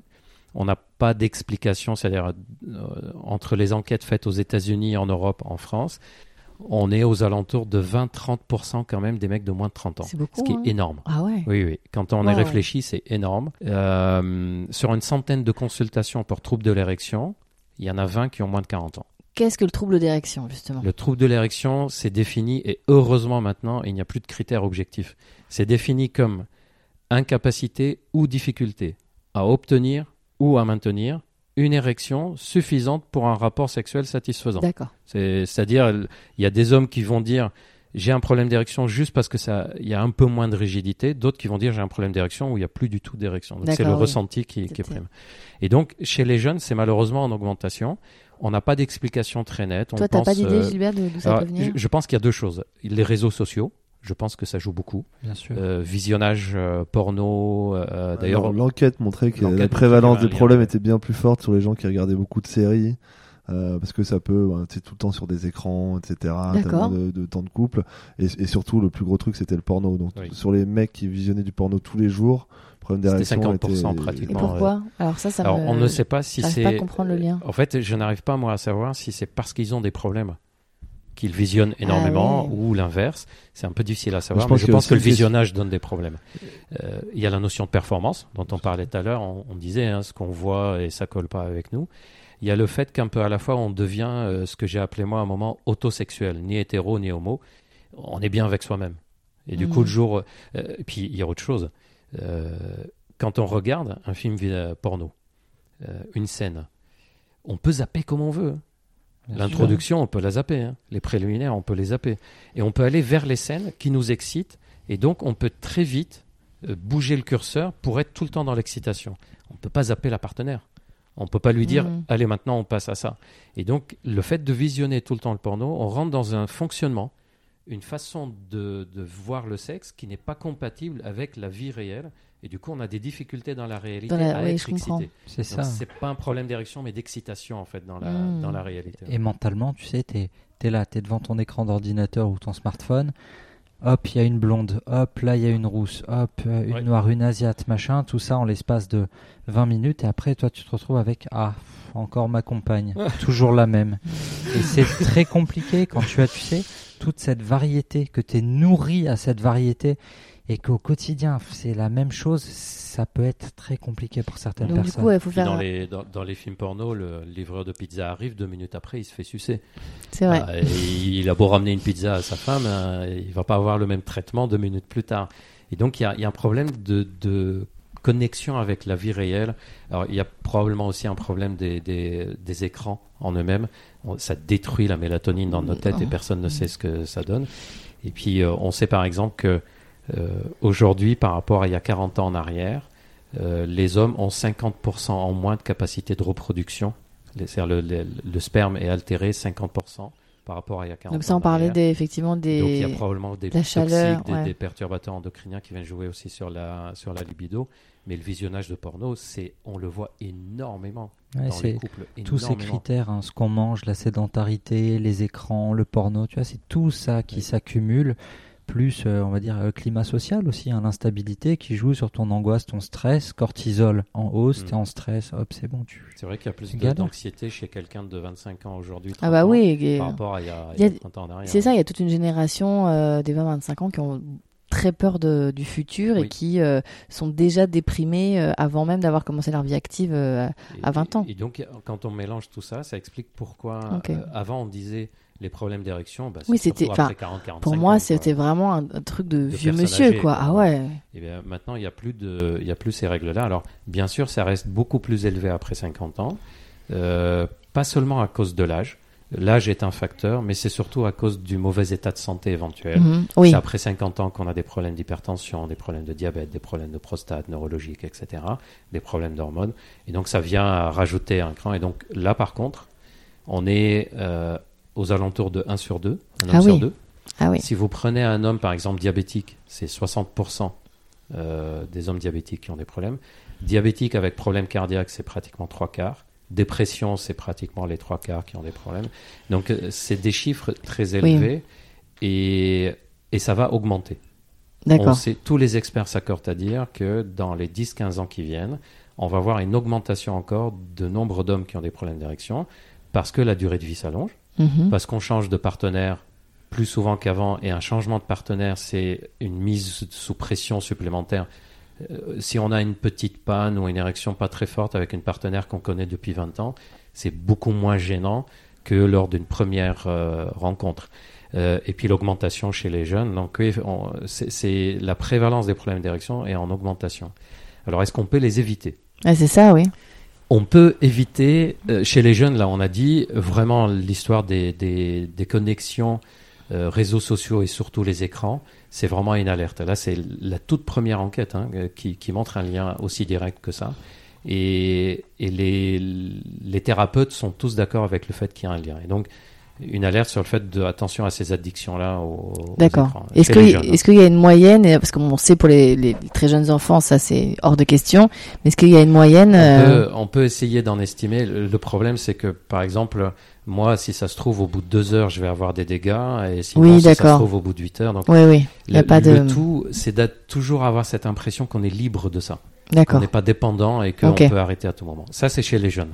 Chez les moins jeunes, il y a deux façons d'éviter de vieillir sexuellement. La première, c'est de savoir qu'on va vieillir sexuellement. Et Mhm. donc, de ne pas chercher tout le temps à retrouver le fonctionnement d'avant, mais de développer une capacité d'adaptation.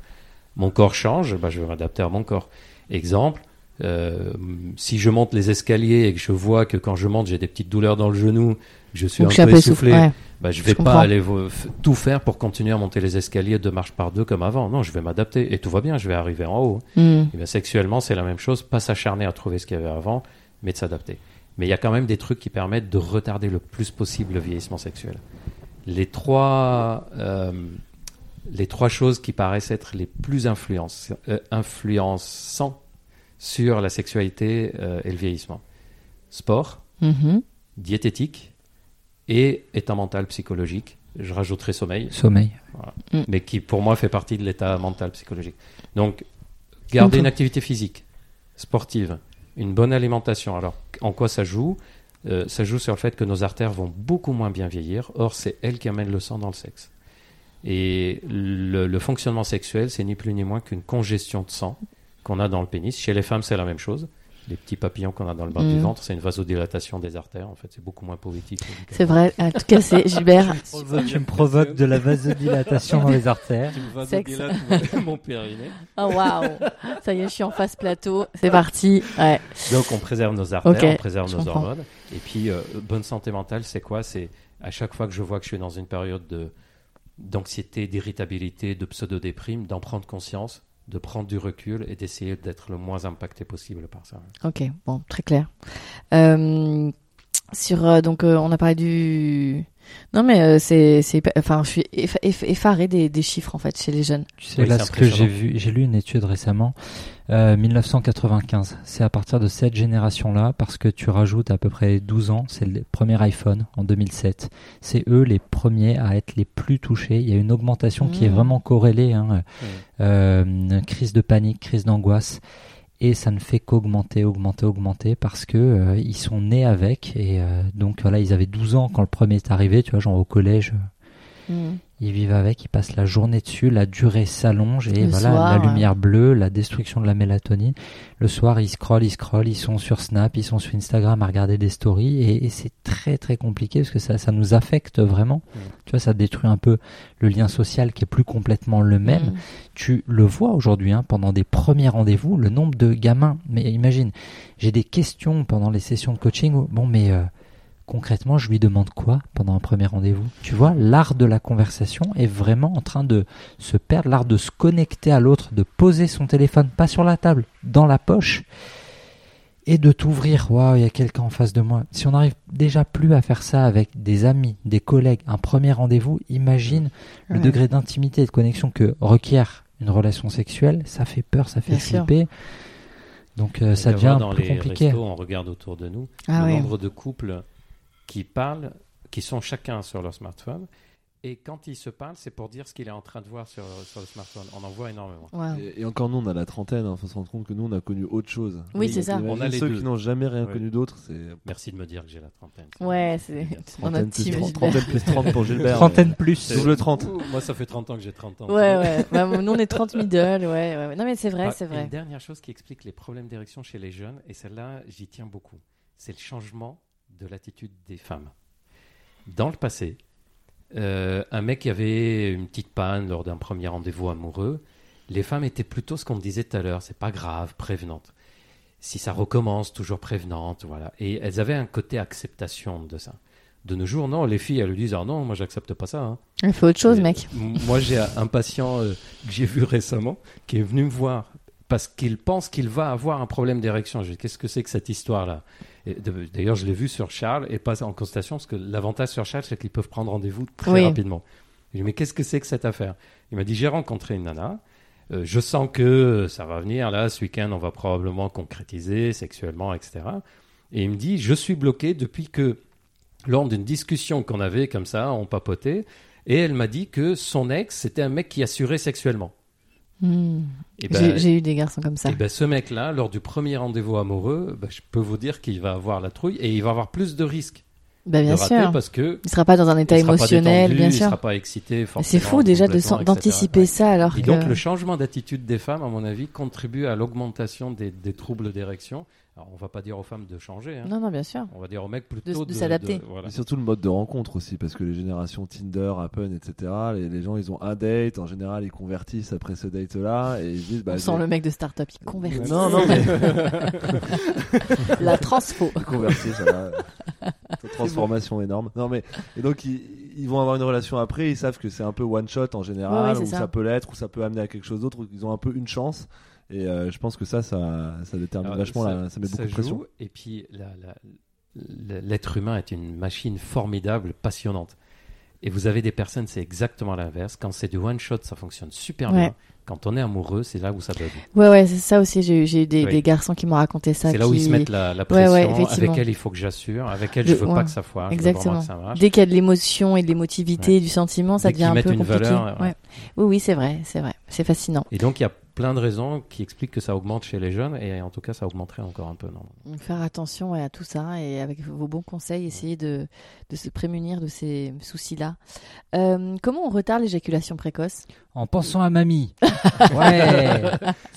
Aux examens de fin d'année. là. aussi Non mais Charles Poinco va sortir avec l'IFOP encore une fois. On Un sujet beaucoup avec là-dessus. eux, un sujet là-dessus en septembre. Donc on- il y a les 10 raisons. On est en train de sonder les Français là-dessus. Les 10 raisons, pardon, les 10 façons de retarder Ah, l'éjaculation. super.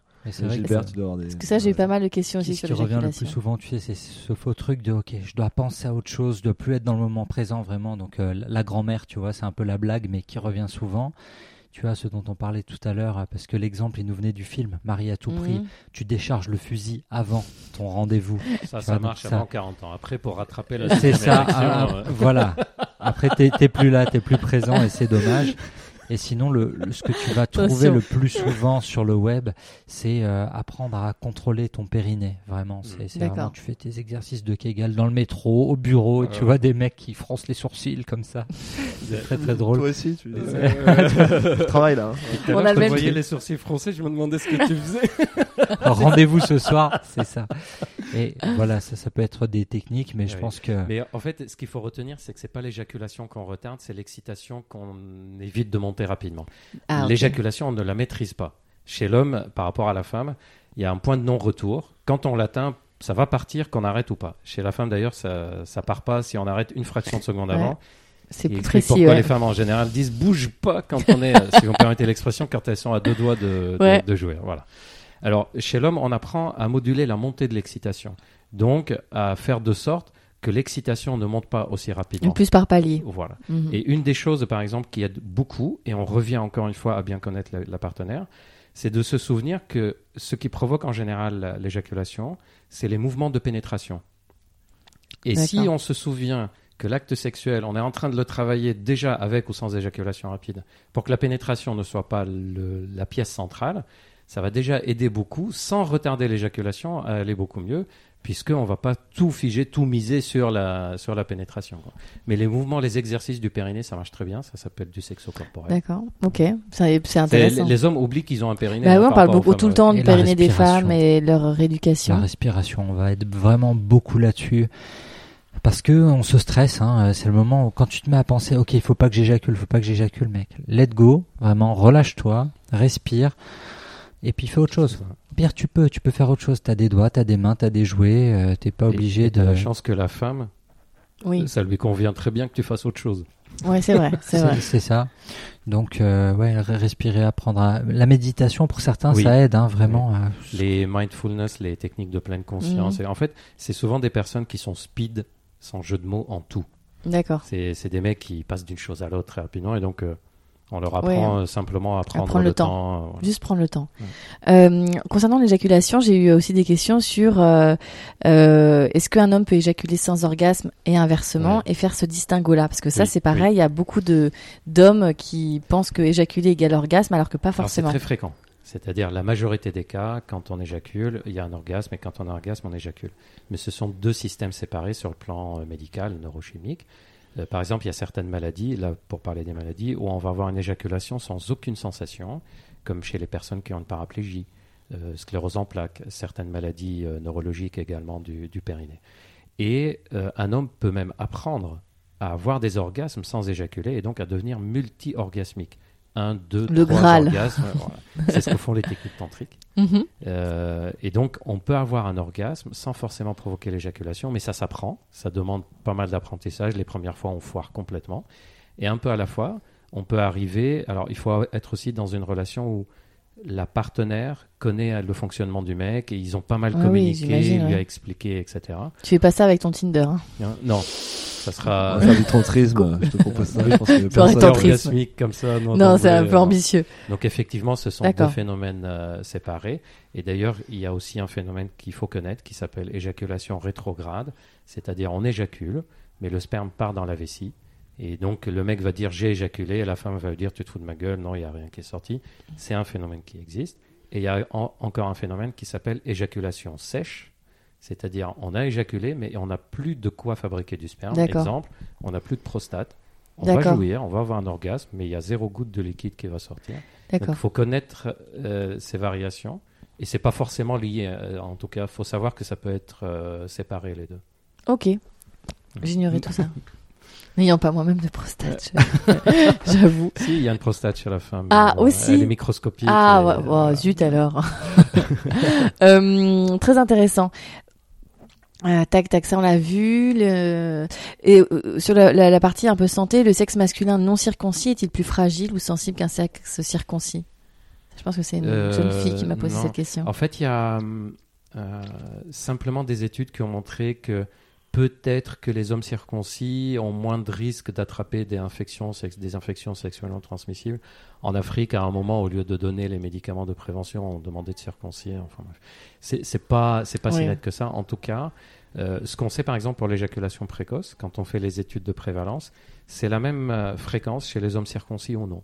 D'accord, donc finalement ça change Alors rien. qu'on pensait que les circoncis Oui, euh, étaient- On pense toujours que la moins- sensibilité, comme tu es circoncis, bah, ton, Voilà. ton gland a plus de contact en général. C'est ça, avec la tout, peau elle est plus épaisse quand on est circoncis, donc moins sensible.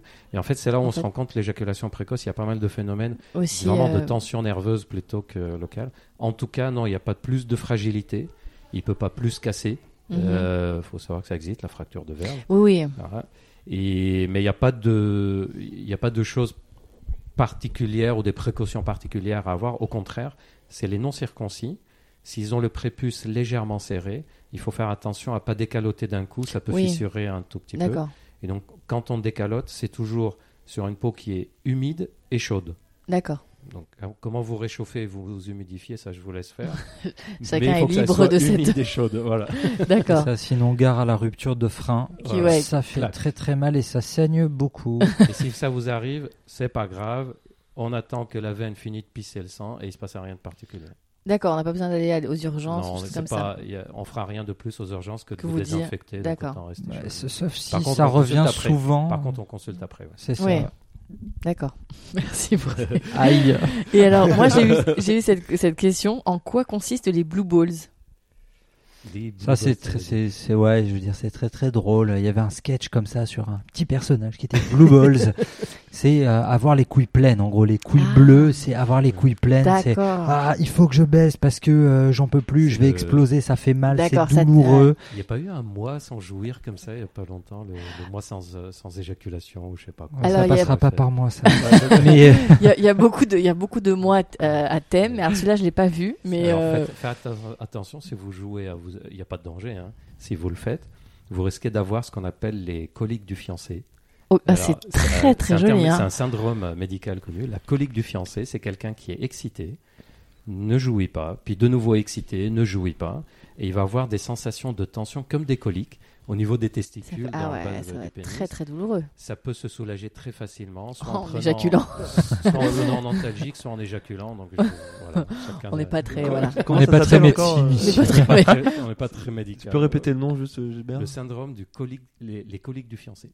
Voilà, t'as le point du mari qui est dans un autre délire beaucoup moins euh, poétique et t'as les coliques Alors, du fiancé. Coliques de fiancé parce que dans le passé, les fiancés n'avaient pas le droit. Bah, droit, bah, de se bah oui, faire bien sûr. Et donc, ils étaient excités, excités. Et le mec avait euh, les boubourses bleues, les, boules euh, les blue balls, et puis ça Ok. faisait des tensions. euh, voilà.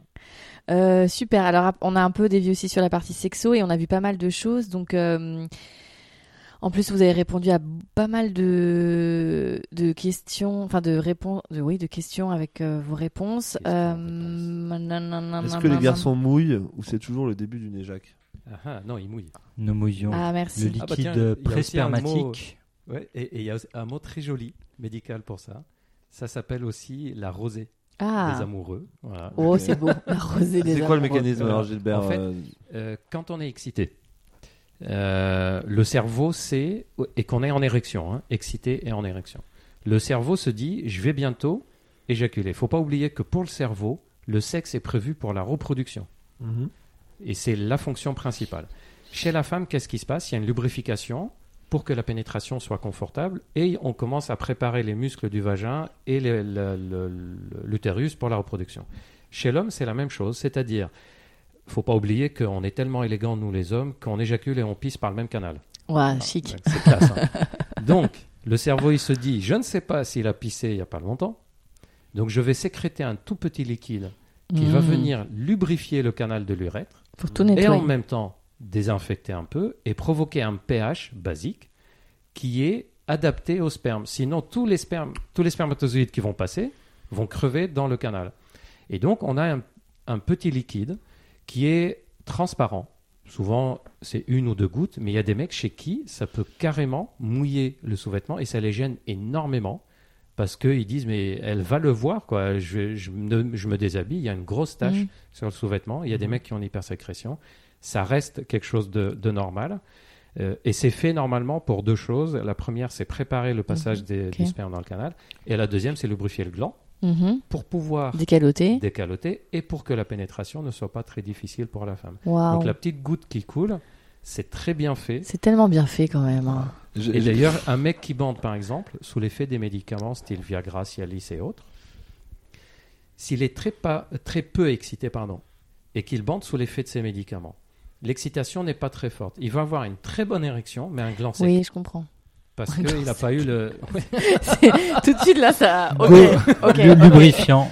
Voilà. Oui, oui, bien sûr, bien sûr, bien sûr. Ok, je comprends. La nature est Une souvent petite bien faite. dernière question sur le cycle de l'amour, du coup. Pourquoi après, après avoir éjaculé, on, on va toujours uriner? Enfin, c'est, Ah, réflexe, c'est hein. pas, c'est pas toujours. Mhm. Euh, il Les a- filles doivent le faire, c'est très important pour. Les filles euh, le font pour éviter oui, les, les cystites et tout ça, hein. Je vous le conseille. Ah oui, moi aussi.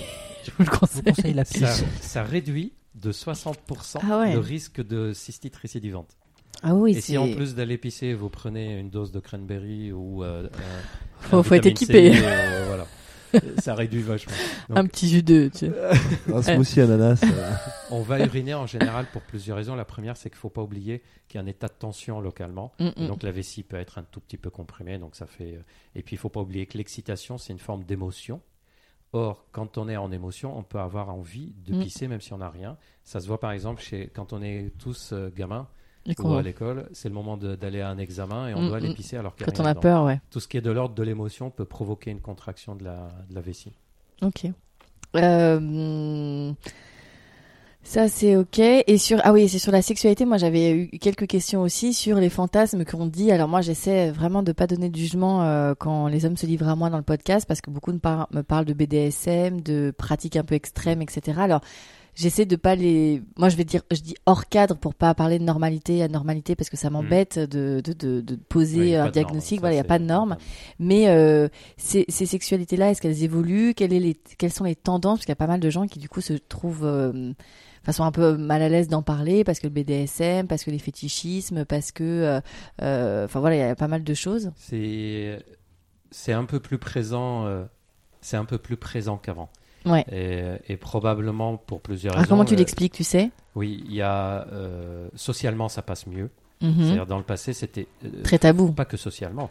Faut pas oublier que dans le manuel des maladies mentales Mhm. euh, de psychiatres. Bah, l'homosexualité pendant très longtemps, euh, c'était terrible la ça. masturbation a été une, euh, une déviance sexuelle, l'homosexualité était une perversion, le La BDSM masturbation était une rend des perversion, sourds.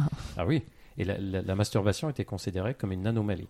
Donc faut pas oublier que il y a une vingtaine, trentaine d'années en arrière, c'était super compliqué d'avoir une sexualité qui sortait du cadre de homme-femme femme. missionnaire. quoi. Non, Et encore, c'est ça. euh, Il y avait encore des gens qui disaient si la femme est au-dessus, c'est pas.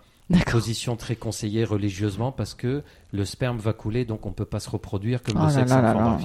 Donc vous imaginez le BDSM déjà qu'on peut pas changer de position. On n'était pas, Voilà. on n'y était pas, on n'y était pas. Ok. Donc, euh, il y a une libération déjà de ce côté-là. Et la deuxième chose, c'est que les réseaux sociaux facilitent Mhm. parce qu'il faut trouver des gens Bien et des sûr, endroits, bien sûr, bien sûr. euh, où on pratique ça sans forcément se mettre en danger, en difficulté. Donc, euh, et puis, euh, de nos jours, il y a aussi cette tendance à vouloir un peu explorer euh, des couples qui, euh, pour mettre un peu de piment dans leur vie, ben, ils vont essayer d'autres euh, choses. Dans le, dans le BDSM, euh, savoir s'il y a une anomalie ou pas, c'est toujours la même chose en, en- en santé sexuelle. C'est est-ce que c'est quelque chose qui m'échappe Mhm. ou est-ce que c'est quelque chose que je maîtrise? C'est-à-dire si je ne fais pas ouais. ces séances-là, je vais mal. J'en ai besoin pour vivre et Mhm. sinon je me sens mal. C'est que ça m'échappe complètement. Et la deuxième, c'est est-ce que je suis en train de mettre en difficulté quelqu'un? Oui, c'est ça. Si je fais le BDSM et que la personne avec moi ou d'autres personnes sont en difficulté parce que je les pousse à faire ça, Mhm. c'est que c'est quelque chose qui m'échappe aussi. Oui, oui, bien sûr. La, la règle, c'est pas d'obligation. Mhm. Et d'ailleurs, en général, dans les couples BDSM et dans les, les- les groupes BDSM, il y a des codes, des lignes rouges. Oui, oui, bien sûr, il y a des mots, il y a, des, il y a plein de Parce choses. que ouais. vous savez, dans le BDSM, si la personne commence à dire arrête, arrête, ben, ça peut être le signal de continuer. Oui. Parce que- Donc il faut qu'il y ait double. des- oui, oui. Le safety word est Ouais, le safety, ouais, c'est ça, le safety il est word. essentiel pour ne pas euh, dépasser certaines. euh, Oui, certaines ouais, limites, ouais. d'accord. Euh, et donc tu disais qu'il y avait de plus en plus de pratiques euh, un peu euh, justement euh, hors cadre. tu... Oui, et d'ailleurs, c'est rigolo parce que dans certains couples, la pratique exceptionnelle, ça va être le, le soir, ils vont faire l'amour tranquillement, ils vont dire waouh, on avait oublié ce que c'était. On a regardé tellement- Netflix Ouais. et après on a eu un rapport euh, sans chaîne. C'était On super. a couché les gamins, on a rangé la chaussette et puis on a fait dans la position missionnaire. Waouh, Waouh. exceptionnel. ouais.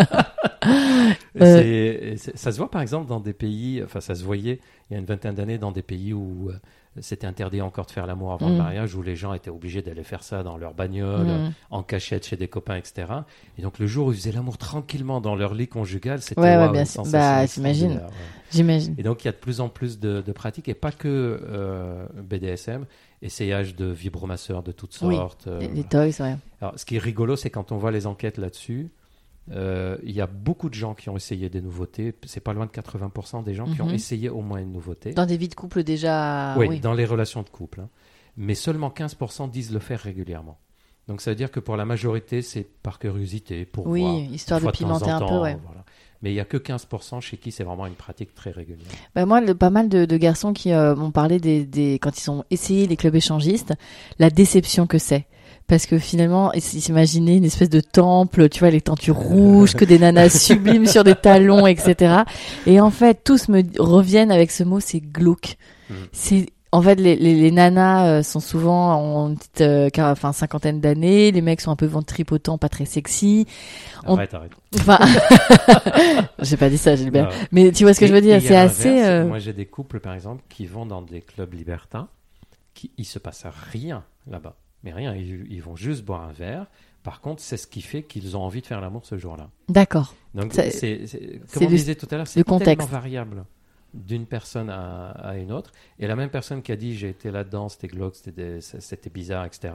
Si ça se trouve deux ans plus tard, Mhm. il va y retourner dans d'autres circonstances, à un autre Bien endroit, sûr. avec d'autres personnes, et ça va passer. Et l'inverse. hein. Ouais, ouais. Il y a combien de couples ont dit bah moi c'est lui ou elle qui m'a initié à ça. Puis il y a celui qui a initié un ou deux ans plus tard, c'était plus trop son trip. Sauf que la Oui, personne ouais. initiée voulait continuer. L'élève a dépassé le maître, euh, euh, bien sûr, bah, évidemment. Euh, ok, on a parlé de pas mal de choses. Est-ce que euh, toi, tu vois encore d'autres euh, d'autres questions, Simon?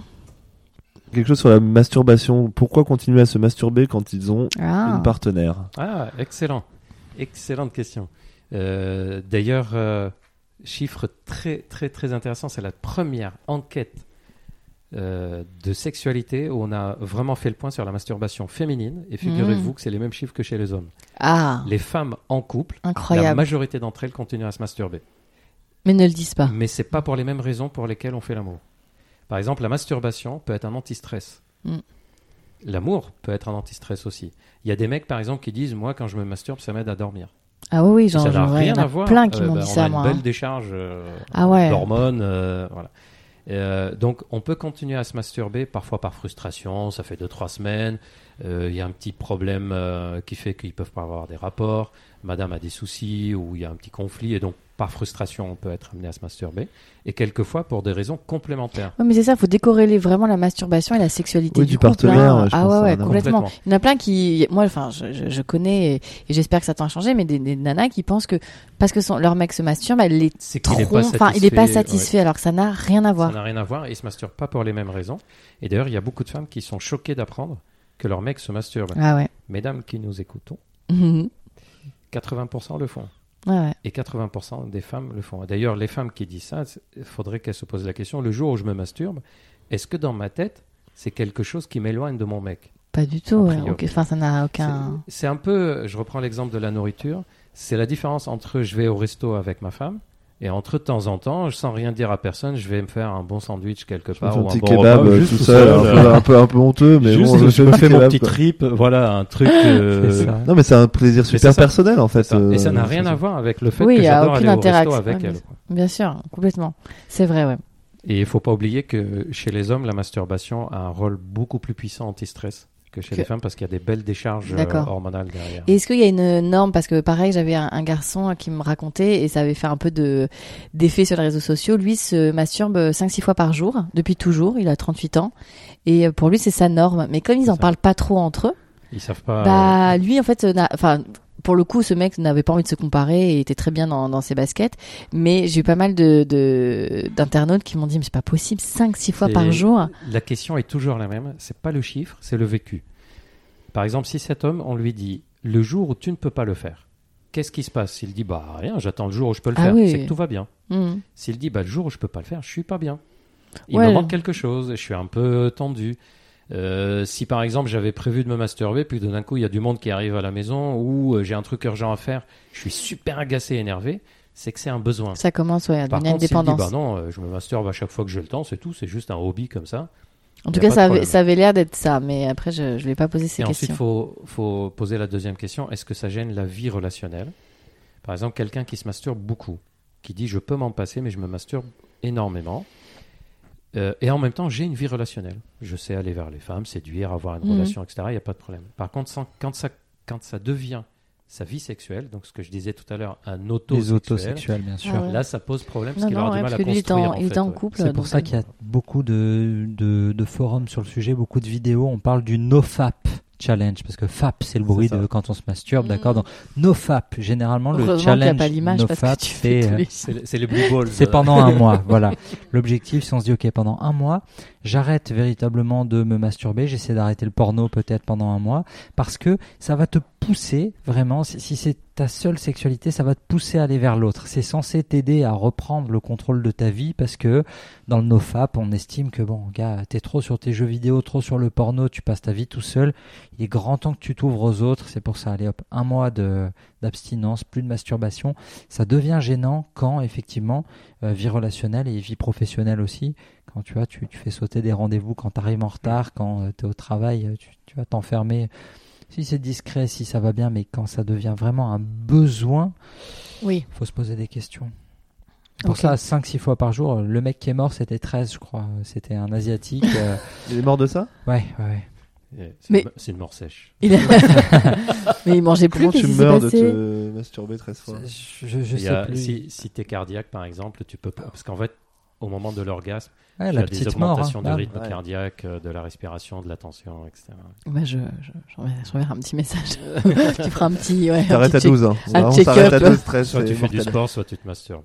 Ouais, bah ouais. En même temps, en même temps, il était fit. Hein. Peut-être c'était sa, sa condition physique. Hein, je sais pas. Euh, ok. Qu'est-ce qu'on apprend des choses?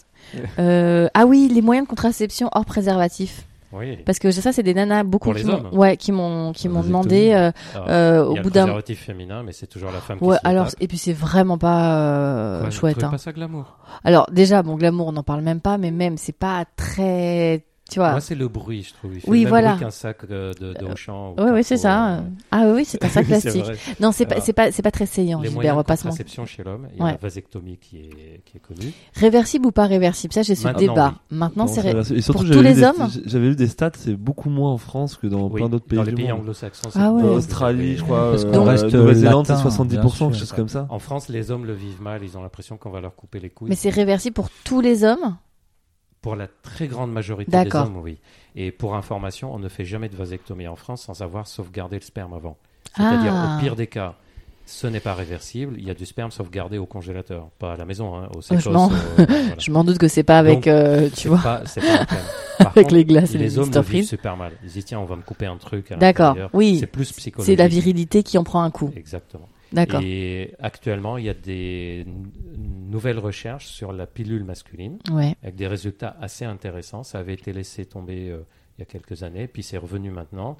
Alors un truc rigolo, je suis sûr que ça va vous faire euh, réagir, c'est que les experts disent Ah, on ne sait pas si on va continuer à développer la pilule masculine parce qu'il y a quand même un peu trop d'effets secondaires. Lesquels Prise de poids, changement d'humeur et diminution de la libido. Et là, on se dit, tiens, c'est marrant, c'est les mêmes que la pilule. tiens. Tiens Par Ah, contre, pour les mecs, c'est inadmissible de développer une pilule comme ça, alors que pour la femme, c'est c'est Ouais, pas grave. puis surtout que, que, que les femmes Allez, on prennent. balance. Ouais, et puis surtout les premières générations étaient quand même euh, au-delà de ça. T'avais des problèmes de pilosité, de de peau, de, enfin, Donc, il y a toujours les recherches là-dessus sur la pilule masculine. Et puis, il y a un tout dernier euh, phénomène qui donne euh, qui, qui est une sorte de contraception naturelle, c'est le fait d'exposer les testicules à des chaleurs élevées continues. Par exemple, Ah. les mecs qui travaillent dans les fourneaux, on sait qu'ils vont. C'est quelqu'un qui a 39 de température en continu, Mhm. ça, ses spermatozoïdes vont s'altérer. Par exemple, Ah. quelqu'un qui fait un spermogramme et les spermatozoïdes sont altérés, la première chose qu'on va lui demander, c'est est-ce qu'il a fait une grippe il y a 2-3 mois Il a une grosse, Euh, euh, une ouais, grosse chaleur. une grosse chaleur. Et donc, si on s'expose à la chaleur, et donc il y avait des études sur un slip chauffant euh, qui serait euh, contraceptif. Mmh. Le problème, c'est qu'il fallait le porter 16-18 heures par jour. Ah oui. euh, Donc voilà, on Ok. cherche, mais c'est pas au point. Quoi. Mais si tu bosses avec ton ordinateur sur les genoux, il y a moyen que ça baisse. Ça, heures- ça plus le slip chauffant, ça peut. Ah, ça, ça t'est bien, t'es au chaud. 10 heures par jour, l'ordinateur, euh, c'est- t'as même plus Ça- besoin qu'il t'altère les spermatozoïdes, tu feras même plus l'amour. Donc, À ce moment-là, ouais, ça va. Ouais. Bon. Non, c'est un rapport aux écrans.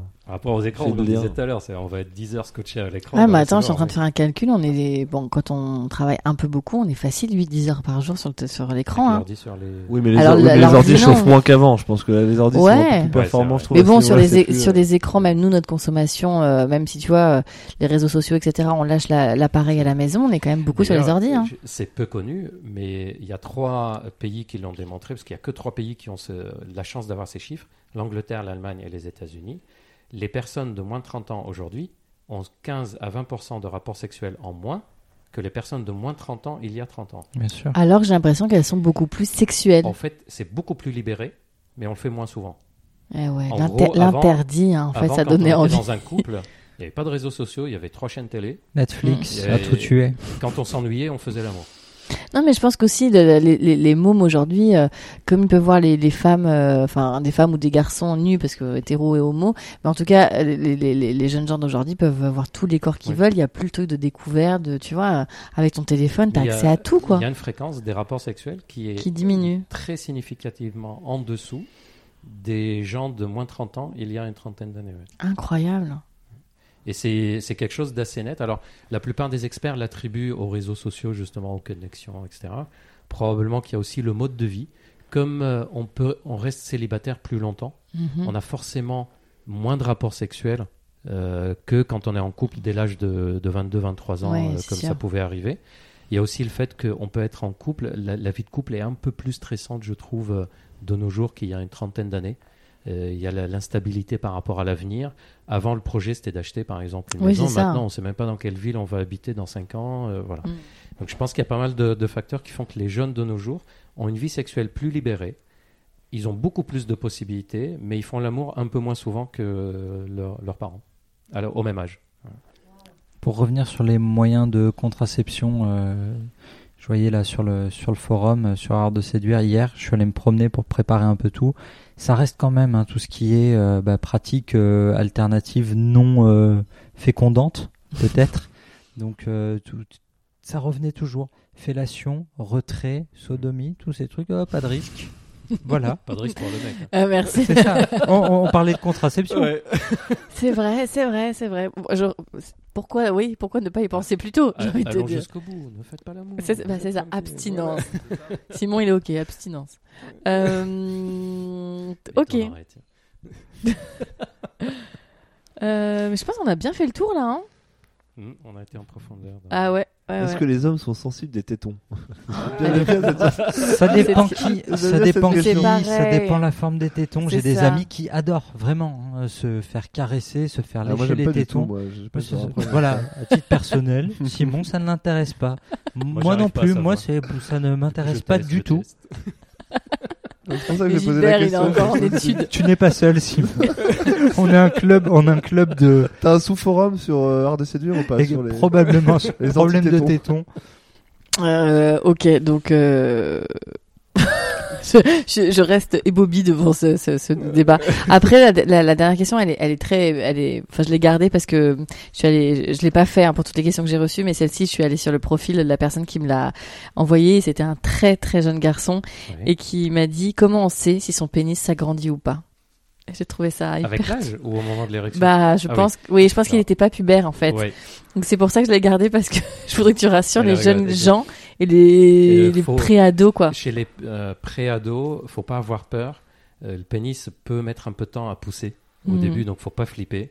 Il va finir par pousser. Par contre, chez les ados et pré-ados, il y a un truc dont on en parlait tout à l'heure, le syndrome des vestiaires, qu'il faut connaître, c'est que la taille au repos ne correspond pas à la taille en érection. On peut avoir un très petit sexe euh, Au repos. au repos et un sexe normal en érection. Il y a par exemple des sexes qui passent de 12 cm au repos à 14 cm en érection et d'autres qui passent de 8 cm au repos à 16 en érection. Mhm. Donc, ce qu'il faut savoir pour les jeunes hommes, c'est que la taille au repos dépend surtout de l'état de stress Mhm. et de la température. Oui, c'est ça. On plus on a froid, plus on est tendu, plus il rentre. Ok. Et donc, si on veut que le sexe soit tranquille, détendu à l'extérieur. Et puis, dernière chose, pour ça, parce que beaucoup de mecs se disent, est-ce que j'ai une taille normale de sexe? Mhm. On ne fixe euh, euh, jamais la taille avant l'âge de 18 ans. Par contre, c'est vrai qu'il y a des chiffres pour les prépubères pour dire est-ce qu'il y a un micro-pénis qui se, se prépare. Et ça, c'est des tables euh, là qu'on peut pas dire. Le médecin doit mesurer exactement. Par contre, mesure à partir d'où? Des Alors. bourses ou de la... il y a les chiffres que je vais donner de la taille normale du pénis.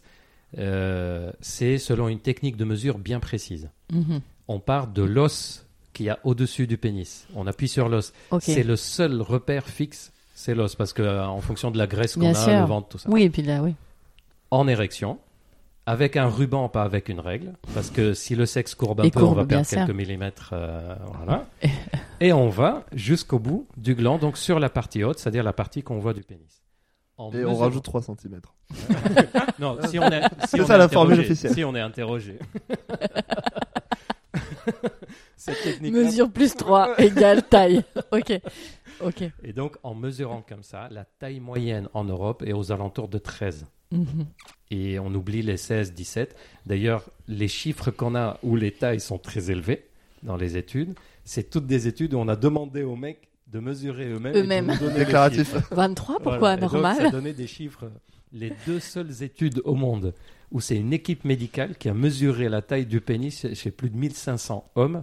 Donc c'est la même équipe qui a mesuré la même technique. Donc là, les mecs pouvaient pas trop tricher. C'était en moyenne 13 cm en érection. T'imagines quand même le protocole de test où tu devais mettre le mètre en érection, le mesurer juste pour Non. Avec le imaginer ruban. que le mec devait bander pour se faire mesurer. Oui, c'est ça, je veux dire. C'est ça qui était bizarre, quoi. Il y a eu beaucoup de stimuli visuels, Bon, énormément. je, je vous dis l'astuce qui a été utilisée. En fait, c'est des gens qui ont accepté d'avoir un médicament stimulant de l'érection Ah oui, et même parfois en injection, c'est-à-dire quelque chose qui provoque l'érection même en l'absence d'excitation. d'accord. Donc là, c'est que mécanique. Oui, oui, là c'était de la mécanique pure. euh, ouais. Ok, bon, Ça super. pouvait être perturbant quand même de bander entre les mains du médecin. qui Avec, avec euh, tous les mecs à la file, j'imagine.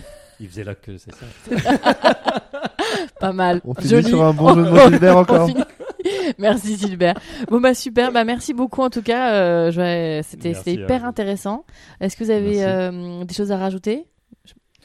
Euh, je rajouterais juste, si vous avez parfois du mal effectivement à séduire, à aller vers les femmes et que votre souci premier est d'ordre sexuel, parlez-en à des spécialistes, allez sur, euh, sur charles.co, discutez avec des, des spécialistes qui vous aideront vraiment parce que la vie sexuelle d'un homme, elle est quand même très très importante, elle est importante dans le couple, elle est importante pour vous et ce serait dommage que ça vous bloque dans vos rapports avec les autres. Donc euh, ne pensez pas que c'est juste un aboutissement, c'est très très important.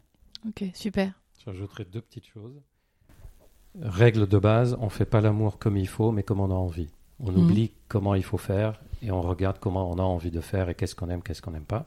Deuxième règle, quand on a une difficulté sur le plan intime, sur le plan sexuel, surtout on ne la laisse pas traîner dans le temps, parce que plus le temps passe, plus on va avoir des conséquences psychologiques négatives et on va douter, et plus ça sera difficile à, à gérer et à régler plus tard. Donc quand on a une difficulté, maintenant il y a tous les moyens, c'est simple. On peut consulter sur la, la- la plateforme charles.co, sur plein de- d'endroits on peut maintenant trouver de l'aide. Super. Et juste dernier message, c'est aussi les femmes qui ont un rôle à jouer là-dedans. Parce que nous, on voit beaucoup sur la plateforme, c'est souvent des femmes qui poussent leur homme, qui lui disent c'est pas grave, tu peux aller consulter. On a même pas mal de femmes qui appellent pour leurs copains en amont. Donc les femmes ont un rôle à jouer aussi dans la libération de la parole et dans les aider à s'ouvrir. Ok, bah merci beaucoup infiniment. Merci. Super. Merci de nous avoir accueillis. Merci Salut. Merci pour votre écoute de cet épisode un peu spécial qui clôture cette euh, toute première saison de On the Verge. Merci infiniment au docteur Gilbert Boujaoudé, merci euh, à Célim Niederhofer et merci euh, à Simon Burelier de Charles.co pour leur venue et euh, les réponses qu'ils ont apportées à, toutes vos questions. Je vous souhaite encore une fois un excellent été et on se retrouve le 5 septembre. À très vite et je reste sur les réseaux sociaux donc n'hésitez pas à venir me voir et on, on se parle. Au revoir. Planning for your next trip? Elevate your travel style with Quince. Quince has all the jet setting essentials you'll want for your next getaway, like European linen, premium luggage options, buttery soft Italian leather bags, and so much more. And is all priced at 50 to 80% less than similar brands. Plus, Quince only works with factories that use safe and ethical manufacturing practices.